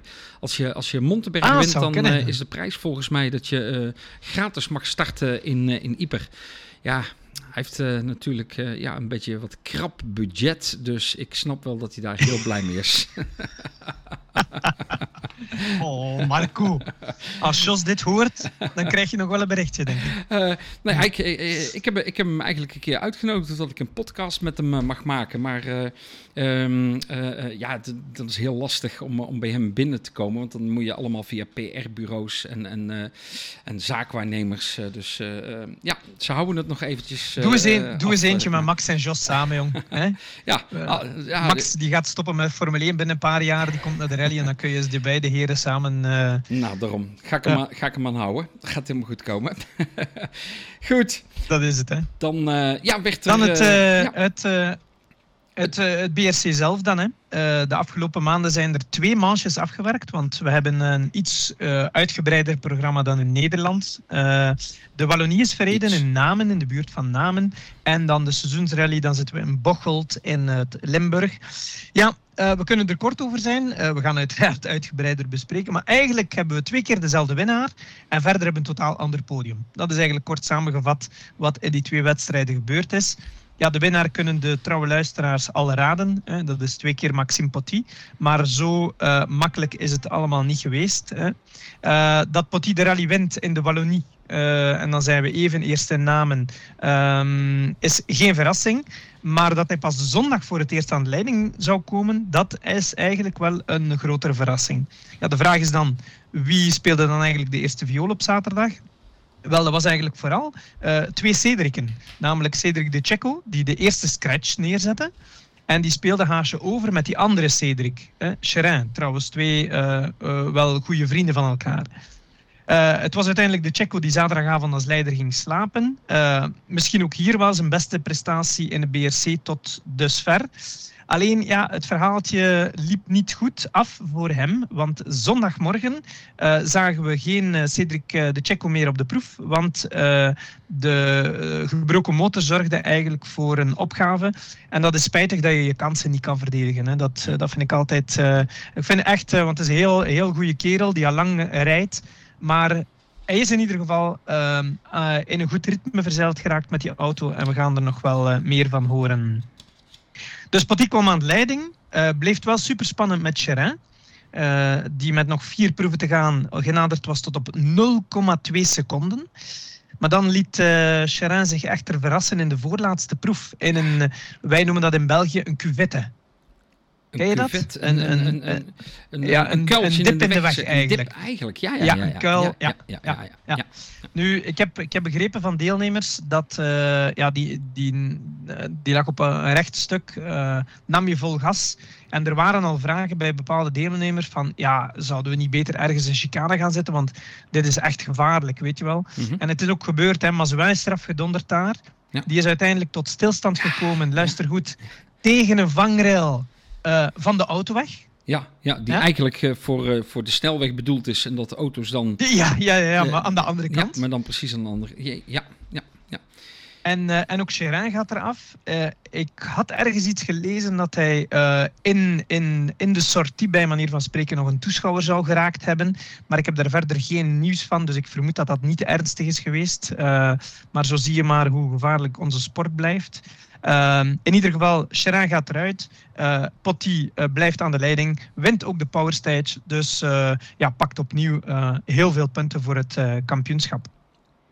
Ons Rijnvoet kwam zo op plaats 2. met de C3. Die, hij was ook een hele sterke wedstrijd aan het rijden. Ehm, helaas zou hij een wiel afrijden op de laatste proef. Zakte dan naar P3 daardoor. Ehm, maar zou nadien gedisqualificeerd worden, want in het reglement staat dat je niet op drie wielen mag rijden. Hij deed het wel. En ja, een andere deelnemer die achter hem stond, uh, John Wartik, om de naam niet te noemen, die had klachten ingediend. En zo heeft hij een plaatsje opgeschoven en stond hij op het podium. Ja. Dus zuur voor uh, Niels. Maar goed, het reglement is een reglement. Ja, wil, wil, je daarmee en, zeggen, wil je daarmee zeggen dat uh, als die, die John dat, dat niet had gedaan, dat dan de organisatie misschien ja, het door de vingers had, had gezien?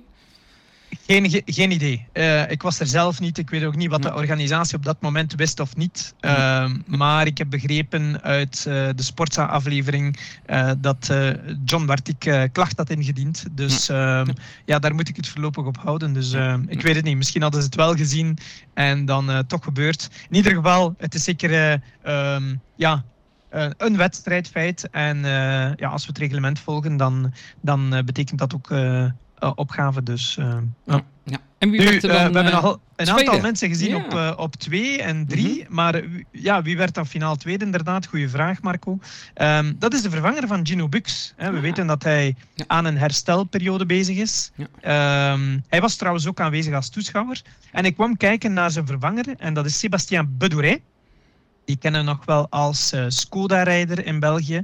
Uh, die hier wel een soort van prachtige comeback maakte, als we dan zo mogen noemen. Uh, heeft vorig jaar nog Hyper gereden, maar daarna was het heel stilletjes. En deed ook zijn debuut met deze polo. En rijdt hij zomaar naar de tweede plaats. Dus toch, wel, toch wel knap ook voor een eenmalig optreden in, in die auto's. Op vier hadden we dan de winnaar in de RGT, Romain Dely. Ook wel een, een naam die we kennen in, uh, in Wallonië voor, uh, met Porsches. Um, Olivier Collard was tweede daar. Um, die had vijf minuten straftijd. Hij, was, hij is trouwens niet de eerste. Ik zie dat er veel mensen straftijd krijgen voor het uh, foutief invullen van de bandenkaart. Dus dat is toch wel iets voor de deelnemers in België om goed, goed na te lezen hoe dat moet ingevuld worden. En op welke, ja, op welke manier en waarmee rekening te houden. Nu, Olivier Collard ging toch niet gewonnen hebben in RGT, want die had al te veel tijd verloren ook. En de derde, uh, en dat vermeld ik graag eens, uh, in de RGT zijn uh, twee ex-piloten van mij en, en ook goede vrienden. Dus Laurent Leonard en Stefan Boelens, die al een paar jaar regelmatig samen in de auto kruipen. En zij werden derde met een prachtige Porsche. Op uh, plaats 8 dan in de top 10 vinden we Jimmy Dont. Uh, hij is de winnaar in de Masters. Uh, eindigt vier minuten nog voor Collard, die dan tweede is geworden bij de Masters. En een plekje verderop in de top 10 zien we Tom Bonen, de ex-wielerkampioen. een mooie top 10 in zijn debuut met de ex-Kalle Rovanpera Skoda Fabia R5. Hij heeft dus met andere woorden zijn Lancia ingeruild. Uh, en ik, ik, zag in de sportse aflevering wel een spectaculaire schuiver die eindigde in een strobaal. Maar het weer hield hem niet om uiteindelijk uh, mooi in de top 10 te finishen. Ehm, ja, het was wel wat speciaal bij de juniors, Marco. Ehm, Ja. ja, daar kunnen we niet echt een eh, winnaar meedelen, want eh, Niemand haalde Er was niemand aan de finish. Nee. nee, nee. nee, Ze nee. hebben nog veel moeten niet dat dat leren, die juniors. Ja. Ja, klopt. Eh, en in historiek hadden we dan, eh, en dat hadden we eigenlijk al een beetje, eh, hoe zou ik zeggen, niet vermeld, maar hadden we allusie op gemaakt in, in het begin, toen we spraken over Easy Le Maillot. Eh, onze luisteraar Easy Le Maillot, die heeft als navigator gewonnen met Emile Tollet. in een Porsche 911 bij de Historics. Dus hij was op zoek naar een stuur, heeft er dan eentje gevonden voor de Wallonie. En bingo, meteen de zege in de Historic. Dus ehm, dat, dat is wel mooi. En om maar aan te duiden hoe zwaar deze rally eigenlijk wel is voor eh, de mechaniek. Eh, en niet alleen voor de mechaniek, maar toch vaak. En dat weet ik ook vroeger eh, toen we hem reden. De, de snelheden zijn zo hoog en je, je krijgt kloppen links en rechts en dergelijke. Ehm, is er minder dan de helft gefinished. Eh 31 duels stonden aan de finish van de 67 starters. Ja. En dat, eh, ja, dat zegt alles eigenlijk. Hè? Ja, ja, minder dan eh, de helft, eh, zeg maar, die, die de finish dan, dan gehaald heeft. in deze zware wedstrijd was eind april, dus de vijfde ronde inmiddels van het Belgische kampioenschap. En dan gaan we ook eventjes kijken naar de Ladies Cup na de Wallonie Rally. Ja, eh, daar was het eh, opnieuw Amandine Cornet eh, als navigatrice van Bastien Rouard. Rouard doet mee vooraan, dus uiteraard kan Amandine ja, veel punten pakken in onze Ladies Cup. Eh Aurore Keuleers, navigatrice van Bruno Mathieu, was tweede. En Esther Servet, navigatrice van Antoine Poche, waren derde. Ja, en dan eh, gaan we naar eh, de zesde ronde alweer eh, van het Belgische kampioenschap. Vorig weekend verreden. De seizoensrally. Prachtige wedstrijd daar in het gezellige Limburg. Waar eh, het eh, lokale biertje volop eh, achterover geslagen werd. En waar het wederom lekker ja, gezellig was. En waar heel veel stof ook weer natuurlijk naar boven toe kwam op de Maaskiezel. Want daar staat deze seizoensrally natuurlijk om bekend. Wedstrijd, volgens mij, je hebt hem ook verschillende keren gereden, denk ik, hè, Bjorn? De seizoens. Het, ja, het was mijn debuut. Hè. Ik heb mijn debuut gemaakt op de seizoensrally. Ja, ja, ja. dus eh, het blijft toch wel. eh, ik was er niet altijd fan van op het einde, merkte ik, omdat het heel, ehm, heel zwaar is voor de auto's. Die krijgen echt wel. eh, die worden gezandstraald. En, ja, en het blijft zo'n beetje dubbel. Hè. Je rijdt met slicks op, op gravel. Ehm, is dat de ideale combinatie? Indachtig het, ehm, het ongeval met Bart, hè, de ex-echtgenoot van Annemieke Hulsebos. Ja, ja. Ehm, Swat, lang verhaal kort. Het blijft wel een rally die het heeft. Het is een alternatief gebeuren in België. Goed georganiseerd eh, door onze collega podcaster eh Eddy. En ehm, ja, het is, het is, eh, we mogen gelukkig prijzen dat we zo'n diversiteit aan, eh, aan rallies in, eh, in België hebben. Ja, Ja. zeker. zeker. Ik, ik weet dat de rally in achtmaal, de GTC-rally, die hebben KP Rijsbergen. En er zit ook zo'n zo'n zo'n prachtige soort kiezel is het. En het lijkt dan ook heel veel Ja. op een van de klassementsproeven van, van de seizoensrally. dus daar, daar vergelijk ik het altijd eigenlijk wel, wel een beetje mee. Maar ja, inderdaad, prachtige wedstrijd. Eh, waar ik eh, hele mooie en ook eh, wat minder prettige ervaringen in ieder geval in, in heb mogen meemaken. Ja. Ja, dat, dat hebben we vaak als we de kans hebben gehad om vaak te rijden. Hè, dan is het wel eens goed afgelopen en wel eens minder goed. Ja. Ja. Ja, de voorbereiding voor de leiders in het BRC, en dan hebben we het over eh, Maxime Potty en Renaud Herman. Ja, dat was, we kunnen niet echt zeggen dat dat ideaal was. Hè. Ze hadden een derogatie verkregen om het eh, om, eh, op voorhand te gaan verkennen. Om de heel eenvoudige reden dat Renaud Herman eh, een seminarie had in het buitenland. En die kon eigenlijk bijna niet op tijd zijn. Maar ze hebben dan alles in het weer gesteld om hem s'nachts nog, de vrijdag op de zaterdag, op tijd in, het, eh, ehm, in Bochel te krijgen. En hij was er slechts enkele uren voor de start aanwezig. Zo. Dus eh, hij had ergens iets op Twitter gezet van, of niet op Twitter of op eh, Instagram, van eh, zet de koffie maar klaar, ik zal het nodig hebben of zoiets. en, eh, en zo hebben ze eigenlijk de rally gestart. En ondanks dat zette Maxim meteen ook de snelste tijd neer in KP1. Maar toch was het Vincent Verschuren, de winnaar van het Belgisch kampioenschap in 17, die aan de leiding stond na KP2. Net zoals in de tak zou zijn wedstrijd echter niet lang duren. In KP5 ging hij iets te snel op een bepaalde situatie, raakte een boom en zijn verhaaltje was over en uit, helaas. Uh, had op dat moment 23 seconden voorsprong op de tweede. Dat was uh, Bastien Rouard, die we net vermeld hebben met Amandine. Uh, die na een teleurstellende Wallonie uh, terug goed onderweg was. Helaas voor hem zou hij problemen krijgen met de alternatorriem. Daardoor geen stuurbekrachtiging meer hebben. En zo terugvallen naar de finale zesde plek. Alternatorriem. Um, dat, dat, dat is ja. de, de aandrijfriem, uh, is dat?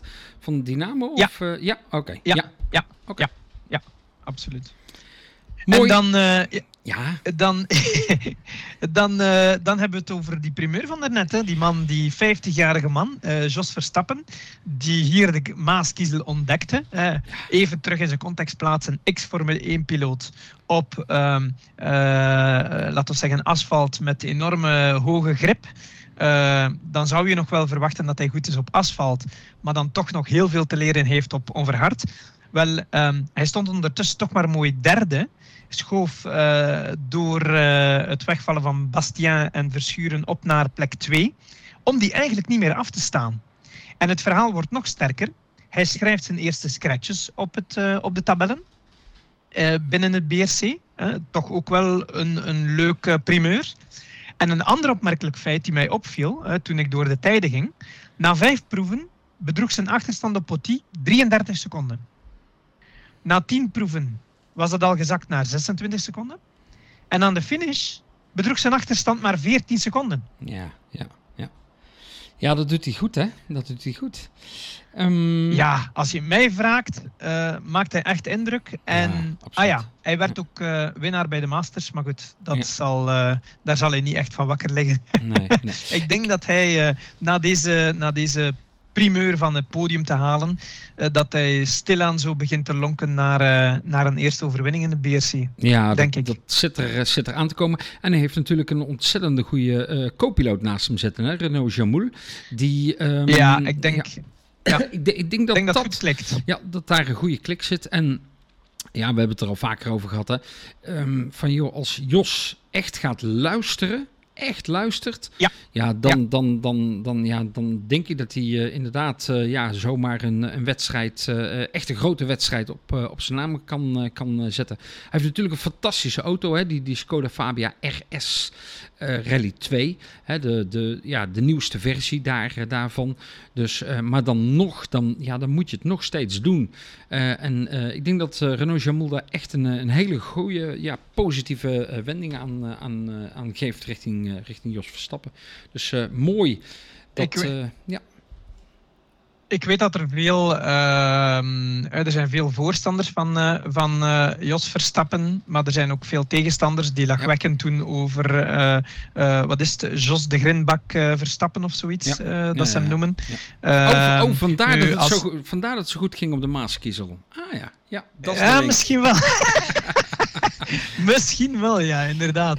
Nee, uh, ik denk dat je als je. Uh, ik heb ook een boek, boek over Max gelezen. En daar spreken ze toch ook over de carrière en de, de omstandigheden van uh, de carrière van Jos. Um, het is niet altijd. hij was niet altijd op de goede plek op het goede moment. En niet altijd de goede context. Maar, maar dat hij bloedsnel was en iets kon, dat was duidelijk. dat zien we ook aan zijn zoon. Maar goed, hij is ondertussen 50 jaar. je wordt er niet, niet beter op met ouder te worden, zou je denken. Hij stapt in een totaal nieuwe discipline. Ik wist ook wel, ik had ook begrepen dat hij snel was en goed was. Maar goed, de vraag was inderdaad, zoals dat je zegt, wanneer gaat hij luisteren? Want hij donderde er nog wel eens af. Um, ja, en het, uh, het lijkt nu wel te gaan werken. En ik vind op relatief korte termijn, als je mij ja, vraagt. Ja. Uh, dus ik ben heel benieuwd naar het vervolg van, uh, van Jos de Bos. Ja, ja en, en absoluut gewoon, gewoon heel goed voor, voor de rallysport. Hè? dat, dat, ja, absoluut. Jos Verstelpen, maar ook daar straks hadden we het over Tom Bonen bijvoorbeeld. ja, en, publiciteit. En, ja, ja, ja, dat zijn, zijn bekende namen die dan in de sport gaan. En ja, die trekken toch ook weer een, een, ja, een groot nieuw publiek richting, richting de rallysport. Ja, klopt.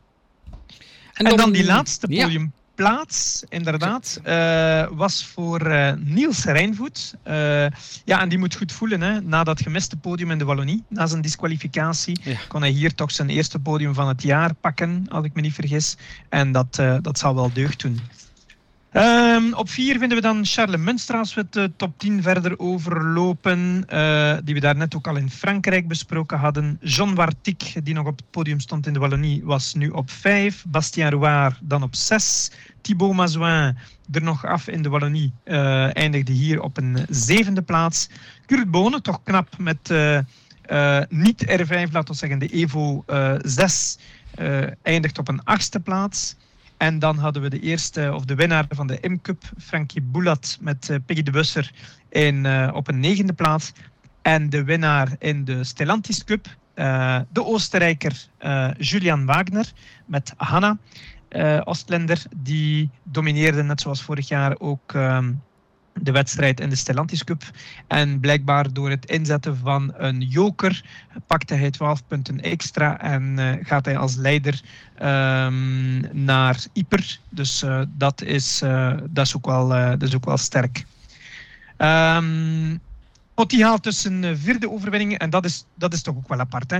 Eh, vierde overwinning op eh, zes wedstrijden en eigenlijk kun je daar nog de punten van de Haspengouw bij rekenen. Hij was wel tweede officieel na William Wagner, maar pakt wel de volle punten daar voor het kampioenschap. En de andere plaats is een, tweede, een derde plaats in de Ardennen, omdat hij wat problemen had. Dus hij wint bijna ieder, iedere wedstrijd, laat ons maar zeggen. En hij staat ook ja, los in het kampioenschap. Hè. Als je kijkt naar de punten, 130 punten, Ja. 59 voor Rouard. Eh, is meer dan de helft 54 minder, hè? En, ja, en 31 voor Wartik. Ik moet eerlijk zeggen, met, het, ehm, met wat hij tot nu toe heeft laten zien, ik zie niet in wie hem van de titel houdt. Nee. Of hij moet in een of andere dip gaan, gaan komen, eh, mentaal, of eh, de auto problemen gaan krijgen. Maar ja, Ik geloof er niks dan- van. Daar geloof ik ook niks van. Nee, nee die zit in een bepaalde Nee. flow en dat, dat gaat, dat gaat Ja. goed. Ja, en dan Klopt. Gaan we over naar eh, de juniors. Zijn ze nu wel aan de finish gekomen? Ja. Kijk. Ja, we hebben eh, juniors aan de finish. Het was een overtuigende zege voor, eh, voor Jonas de Wilde. Er was nog wel enige strijd met Tom Hendricks, de halfbroer van, van Neuville. Maar die ging er dan uiteindelijk af. Tweede werd dus Pierre-Emmanuel Brasseur. En die, die Brasseur, die pakte zo de zege in de Clio Trophy voor Lander de Potter en Xavier de Keizer. In de tweewielaangedreven klasse was het al de derde zege dit seizoen van Christian Spelmans. Dus die, gaat, eh, die zet al een goede richting, eh, of een goede stap in de richting om daar misschien de titel te pakken. Eh, en dat is in tegenstelling met vorig jaar, want toen hadden we bijna iedere wedstrijd een andere winnaar. Ehm, en het was ook zijn debuut in deze specifieke rally, dus ook wel, ook wel knap. In de M-Cup hadden we al gezegd Frankie Boulat met Peggy. Ook al een tweede, seizoen, eh, tweede, zege, tweede zege dit seizoen voor eh, Philip Lommers. En in GT was het de strijkrijder eh Gunther Monnens die met de zege ging lopen, ondanks een, eh een superrally. misschien hebben we dat nog niet, niet fel benadrukt, maar in België kan je dus tijdens de wedstrijd opnieuw starten. Weliswaar met Nederland eh, ook. 10 Ja. minuten. Ehm, is dat nu zo in Nederland ook? Ja, Super Rally. Ja. Ja, maar dezelfde dag. Oh nee, niet vorig dezelfde dag. niet, nee, nee, nee, nee, niet dezelfde ja. dag. Ja. Dus dezelfde dag kan je de volgende boekel opnieuw starten. En eh, zo pakt hier Gunther, eh, Gunther eh, toch nog de zege eh, voor Johan Dekens, ondanks de straftijd. En in historiek hadden we Dirk Duveu ehm, met de Sierra. Ja, enigszins te verwachten, want Dirk Duveu rijdt met een 4x4. Eh, dat doet uiteraard niks af, want het is ook al zijn derde zege dit seizoen. En hij leidt dus ook het eh, kampioenschap in historiek. Ja, en eh, er waren best ook wat andere Nederlanders aan de start. Ik zie op plaats 16 eh, Richard Pex met Johan Vindhammer. Die hebben wat grachtjes opgezocht, dacht ik, en zo wat tijd verloren. Eh, we zien eh, Jori Christiaans als navigator van eh, Christophe de Leeuw op plaats 22. Paul Soeman en Arjen Allons op 27. Bob uh, Doutsenberg en Jim Willems op 31. Dus best wat Nart Ippen en Stefan van de Peppel op 34. Dus je ziet, het is wel een wedstrijd die geliefd is eigenlijk in, bij de Nederlanders ook. Hè. De enigen die de finish niet zagen waren Martin van Iersel en Willem die wel goede prestaties onderweg lieten optekenen. Uh, ik had uh, trouwens nog met Willem wat uh, zitten bekijken over Martin en, of over hun. En hebben die wat besproken en hij heeft wat tips en tricks toegepast. En hij zei dat het beter ging. Dat vond ik wel fijn om dan te zien dat, hoe hard dat die jongen daarvoor werkt. En, en dat hij daar ook effectief mee aan de slag gaat. Maar het heeft niet mogen baten. Ze hebben moeten opgeven in proef 13. En dan eh, Wim en Nadia Muilwijk, altijd actief in de Belgische M-Cup. Die uh, hadden een probleem met de benzinetank in KP11 en moesten het ook voor bekeken houden.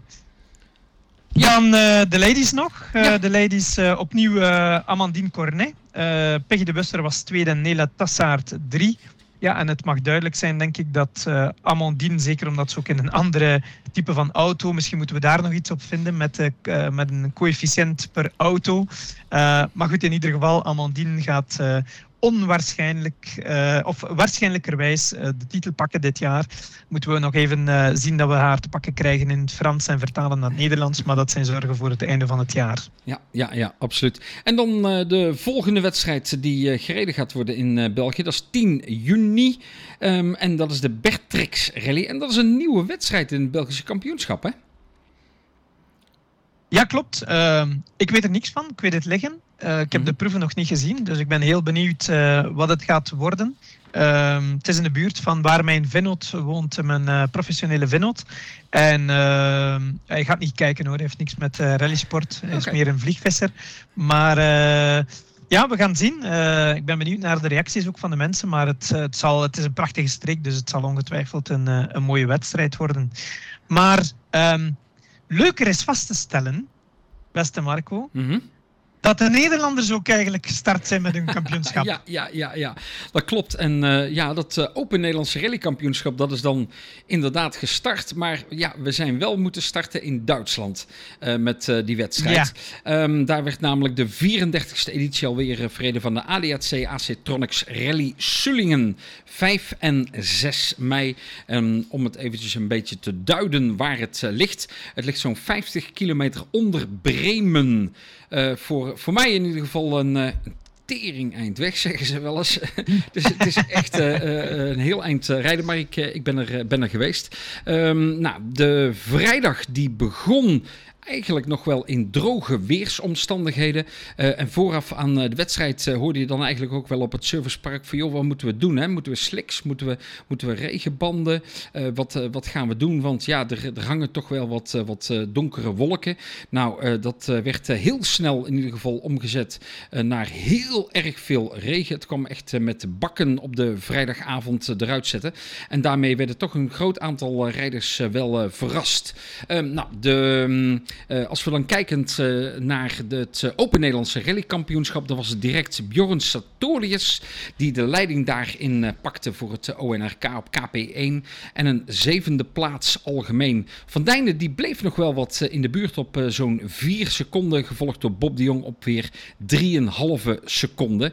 Ja, en toen trokken ze dus meer richting het militaire terrein en toen was het Bob de Jong die alles toch wel een beetje op zijn fatsoen begon te trekken. Want hij pakte direct op KP2 de scratch met 3 seconden op Sartorius. De eerste dag die werd dan ook uh, afgesloten met Sartorius aan de leiding in het eh, ONRK, gevolgd door Bob de Jong op een tweede plaats. En een derde plaats, wederom voor een Duitser, die, uh, we zeiden het vorige keer in onze podcast ook al, als nieuwe deelnemer in het Open Nederlandse Rally Kampioenschap. En dat is Dennis Rostek. En dan Van Dijnen op een vierde plaats. Kevin die moest nog ontzettend wennen aan de auto, die het nu in één keer weer wel goed deed. Hè, met name het remmen was nog wat lastig. Wel was er wat verwijt richting de organisatie en dat ging hem dan met name over de startnummers. Want Van Dijnen had startnummer 12 op de deuren zitten, waardoor hij, hij werkelijk in de plensbuien terecht was gekomen. Terwijl de concurrentie eigenlijk gewoon nog in droog en een beetje miserend weer zeg maar, aan het rijden was. En ja, daar sprak ik met, met Hein en met Van Dijnen nog, nog over van... joh, ja, dit, dit voelt toch niet helemaal eerlijk. Um, ze reden overigens op KP3 ook nog een keertje lek. Erik Wevers, die naam die, hebben we nog niet genoemd. die reed ook zeg maar in de wedstrijd, maar hij rijdt niet voor het Open Nederlands Rally Kampioenschap. Wel was je erbij met de Volkswagen Polo GTI R5. Uh, een topauto die al snel door de toeschouwers werd omschreven als de Flying Dutchman op een van de bekende jumps in Sullingen. Winnaar van de eerste manche van het uh, Open Nederlands Rally Kampioenschap. Dat uh, is geworden in Sullingen Bjorn Sartorius met de Ford Fiesta. Tweede Dennis Rostek. En derde Bob de Jong die tevreden terugkijkt op Sullingen achtste algemeen, derde in het ONRK en tweede Nederlander dus achter Erik Weders. Uh, liet hij weten dat hij een top rally gereden had. Van Dijnen was dus wel wat minder tevreden, met name over de eerste dag. Maar hij heeft wel volop vertrouwen samen met Hein Verschuren in de Hyundai teruggevonden. Ze gaan dan ook met vol vertrouwen naar de ELE Rally. En ik uh, kan je nog vertellen dat uh, er sprake was van bij eh, Van Dijnen om wellicht eh, de auto eh, naar België te laten gaan om daar na te laten kijken. Maar ik heb van Kevin begrepen dat ze het echt in eigen stal teruggevonden hebben wat de problemen waren met de Hyundai. Dus daarvoor hebben ze niet naar Münster Sport hoeven te gaan. Hebben ze schijnbaar toch okay. zelf kunnen, kunnen vinden. Ja, en tot slot een verrassende vijfde plaats in het Open Nederlands Rally Kampioenschap. En dat is Willem Wouter Overbeek. Heel eerlijk gezegd, ik kende de man niet. Uh, hij rijdt met een Renault Clio Rally 5, rijdt hij. Um, en uh, Willem Wouter Overbeek, dat klopt ook wel, want hij heeft nog nooit een rally gereden.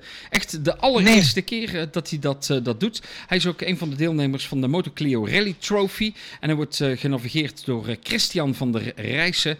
En zoals ik al zei, nog nooit een rally gereden en meteen de eerste plaats pakken. Hij genoot ontzettend van de wedstrijd, maar met name ook van het militaire terrein. Waarbij hij steeds harder ging, maar dat het ook wel steeds meer glibberen en glibberen en glijden was. Uh, waardoor hij er ook werkelijk in elke bocht wel af kon, uh, kon stuiteren. Uh, maar daar voelde hij zich toch wel happy bij. Dusdanig dat hij, eh, ik sprak hem nog voordat hij zeg maar ja, het laatste boekeltje zo'n beetje ging, ging rijden. En toen, toen zei hij ja? van, oh, kan allemaal nog wel een tandje harder. En, en joh, ik wil heel graag eigenlijk de winst pakken in, in de klasse. maar ja, we zeiden ook zo tegen hem van, joh, maar zou, zou je niet gewoon kijken naar waar je nu staat. Hè, en je staat, staat één in, in, in, in de Clio Cup, zeg maar. En, en, en die plek vasthouden. Ja, maar nee, het kan nog wel een tandje. En dat deed hij dus. Uh, nog een tandje harder. En uh, ja, hij, uh, hij heeft voor elkaar gekregen. Hij, hij pakte zelfs de klaswinst. en dus in het Open Nederlands Rally Kampioenschap staat hij op dit moment op een vijfde plaats. Nu we dan toch over de nou. Moto Clio Rally Trophy hebben. tweede plaats was er van John Kouwmans. John die, die heeft verschillende auto's gereden. En gaat dit jaar dus als vaste deelnemer uh, meedoen aan de, de trophy. Doet hij uh, overigens met uh, Renaldo Verlier. En een derde plaats was er voor -hmm. Albert Dij met Nadia Mulwijk. En die kwamen we natuurlijk Ah, oh, kijk net ook al uh, tegen. Um, Ja. uh, ze heeft wat vrees voor microfoons, maar voor de rest uh, doet ze het hartstikke goed. Zeg maar als navigatrice in de Rally Trophy. En oh, dan- dat lijkt ook nog wel eens een goed ideetje om ze voor de micro te krijgen, hoe moeilijk het ook mag zijn. Ja, ja, ja, ja, ja, ja, ja. Want Nadia is ook altijd op veel fronten aanwezig, hè? Ja, ja, absoluut, absoluut. En eh, eh, leuk ook altijd eh, om, om ze toch eh, te spreken. Zolang je maar geen microfoon vast hebt, dan eh, gaat dat helemaal eh, goed eh, komen. En dan hadden we nog een cup die naar Sullingen was gegaan. Dat was de BMW 130i Challenge. Dat was de eerste plaats voor Gertse Mulkus met de BMW uiteraard. 22,8 seconden daarachter was het Michael Kamper samen met Henk van der Brug.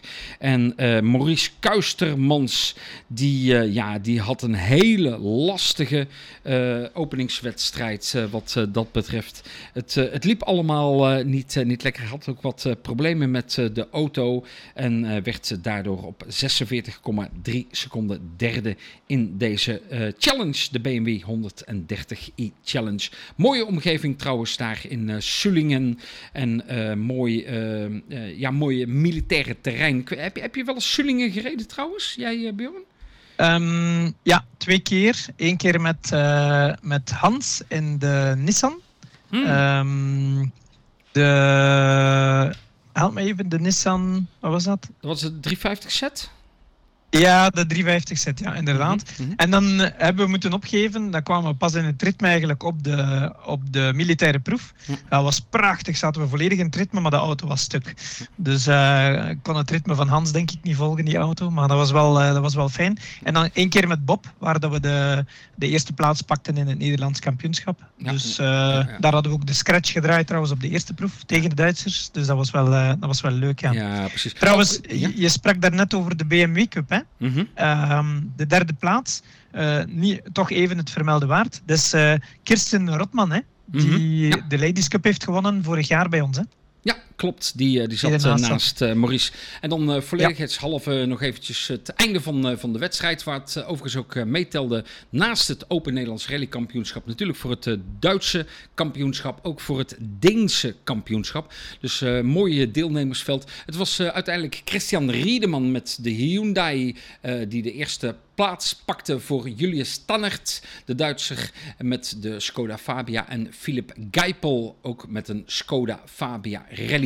Een uh, zesde plaats algemeen voor Erik Wevers. Achtste dus Bob de Jong. Tiende Kevin van Dijnen. Ingo ten Vregelaar is dertiende geworden.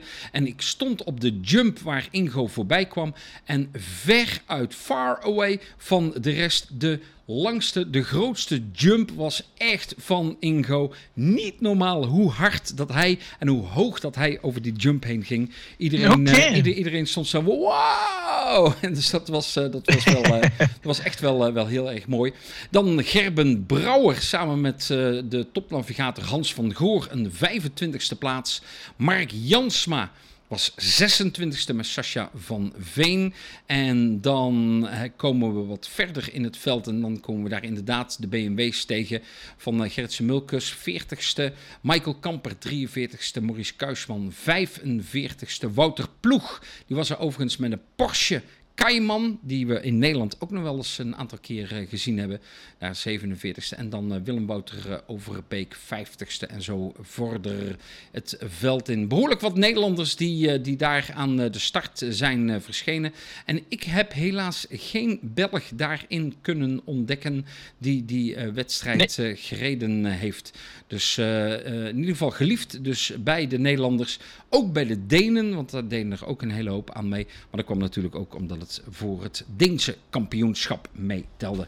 Zover dus over de ADAC Acetronics Rally in Sullingen.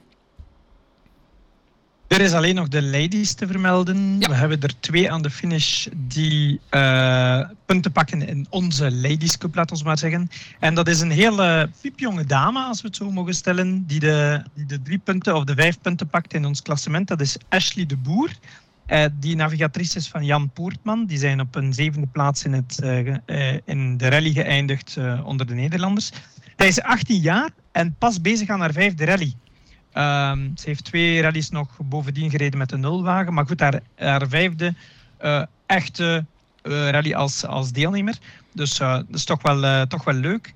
En dan Esme den Hartig is, uh, pakt de punten voor de tweede plaats in ons uh, klassementje voor uh. Ja, en, dan, en de volgende rally is, de ELE is volgende rally. weekend, hè? Ja, klopt. 2-3 juni wordt die verreden. Waarin ja, eigenlijk de totale top nu van het Open Nederlandse Rallykampioenschap, inclusief de twee Duitsers, naar Son zullen gaan afreizen.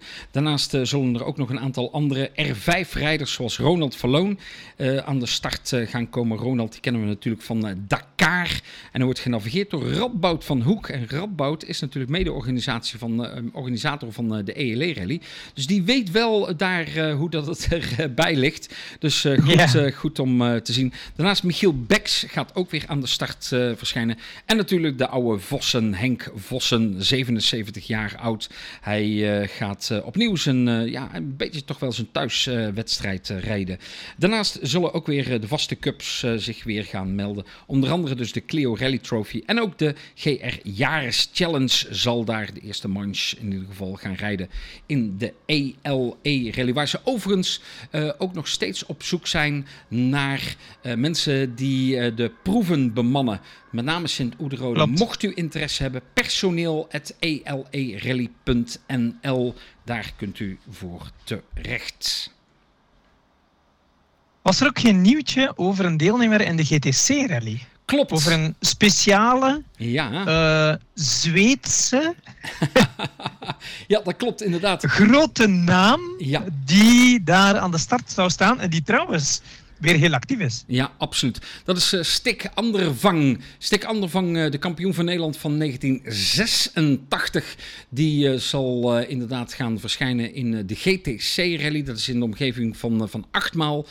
oftewel natuurlijk in de buurt van Breda. Tegen de Belgische grens aan. Dus eigenlijk ook een, ja, een, een prachtige rally die heel dicht tegen de Belgische grens aan gereden wordt. En ja, zeker een aanrader ook voor Belgen is. En uh, ja, er, er, wordt, er wordt ook regelmatig al door, door Belgische rijders daar, daar gereden. Um, ik begreep dat de, de snor, dat die zeg maar ook alweer gaat starten.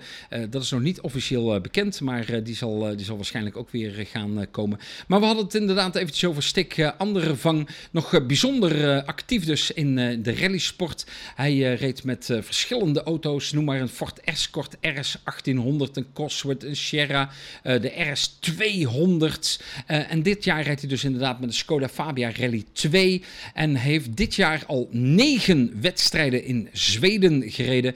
En verder won hij drie eerste wedstrijden van de Schotter Cup. En dat is het onverhard uh, kampioenschap in Duitsland. En daar wordt hij genavigeerd door een, Nederlandse navigatrice. En dat is Annemieke Hulzebos. Dus Annemieke die zal overigens ook deze wedstrijd in acht maal dus uh, naast uh, Stik Andervang gaan zitten in de GTC Rally. Ja, het is uh, ja, leuk om te zien. Hè. 64 jaar is die man. Ehm, hij rijdt al 12 rallies dit jaar. We, zijn nog maar goed gestart. Ja, Heeft er al 12 op het actief staan. En uh, ja, hierbij bij deze nog eens onze excuses aan Annemieke Hulzebos. Die was ons uit het, uh, in onze overzichtjes uit het uh, oog verloren. want in maart en mei, maart en april heeft ze twee van de drie rallies is als navigatrice meegeweest. En twee keer winst. Dus uh, dat is al een uh, mooi palmares voor dit jaar voor uh, Annemieke. En we volgen, het, we volgen het verder op. We weten dat we nu ook het Duits Schotter Cup, dus het Duitse onverhard kampioenschap, moeten volgen. Want ik vermoed dat zij misschien wel verder het kampioenschap gaan afwerken. Dat moeten we maar even checken. Kan ook een toffe naam zijn om een interview mee te doen voor onze Rally Ladies trouwens. Ja. Hm? Wellicht uh, dat we die inderdaad uh, uh, nog eens een keer ergens ook bij een rally kunnen treffen. En dan de microfoon inderdaad onder de neus zullen kunnen duwen. Of gewoon even telefonisch bellen. Hè?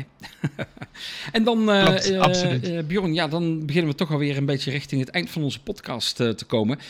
waarbij wij ook altijd ja, geboortes, huwelijken, maar ook weer sterfgevallen met elkaar bespreken. En helaas ja, moeten we toch weer het laatste, zeg maar, dat als onderwerp gaan gaan aansnijden. Ja, klopt. het is een grote naam die we, die we verloren zijn in de Belgische uh, rallysport. Dat is uh, uh, een naam die bij sommigen wel zal klinken. Marc Soulet. Um, is geboren in 1955 en helaas overleden, wat je zei, de dag of de dag voor of na onze vorige podcast, op 28 april, op 67-jarige leeftijd.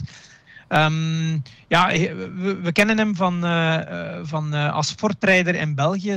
Bijna altijd op een jaartje met de BMW M3 na hebben we hem toch meestal met de Ford weten rijden. In zijn beginperiode nog wel met Porsche. Um, maar was kampioen in het nationaal kampioenschap. we hadden toen ook nog een soort van twee divisies. En toen was hij nationaal kampioen in 87. Um, heeft uh, ook heel wat uh, mooie grote wedstrijden gewonnen, zoals uh, ik zie hier de Omloop van Vlaanderen in, in 92, de Bianchi Rally en dergelijke meer. Nu, um, zijn zoon zal ook zeker op het circuit um, een, een, een bekende naam zijn. Dat is Maxime Soulet. die rijdt ook op hoog niveau op het circuit. Uh, en uh, ja, een leuk weetje van Marc Soulet, die, uh, die is een tijdje geleden uitgeweken naar Zuid-Afrika. Slimme vent, die gaat warmere gebieden en fijne gebieden gaan opzoeken. Waaraan hij overleden is, weet ik niet, maar in ieder geval heeft een prachtige carrière gehad en heeft hopelijk heel veel kunnen genieten de laatste jaren van, het, van Zuid-Afrika. Ik weet niet of hij terug in België was of niet, maar in ieder geval, ik weet dat hij een tijdje in Zuid-Afrika geleefd heeft. En, uh, uh, en bij deze uh, veel sterkte aan de familie van Soulet. Ja, het zijn al minder leuke onderwerpen, maar ja, we vinden eigenlijk eh, dat we uh, middels dit uh, onderwerp wel ja, een ode kunnen brengen zeg maar, aan de rijders of navigatoren wat het betreft. ja, en de volgende keer zijn het wellicht weer wel geboortes of een, een huwelijk wat voorbij komt. En dan, ja... Wie weet. een van de laatste onderdelen van de podcast is altijd natuurlijk de Bene, of Bene co-piloot of piloot van de maand.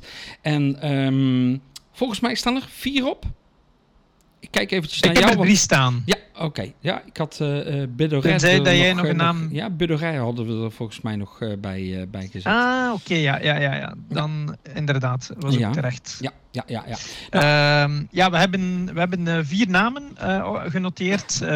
Willem Wouter Overbeek, de winnaar van de Clio Trophy, de Nederlandse Clio Trophy in Sullingen, waar dat we het net over hadden. Maxime Potty kunnen we nooit heen. Die wordt al vaak genoemd hier in, in, de, in de verkiezing van de Beni-piloot van de maand.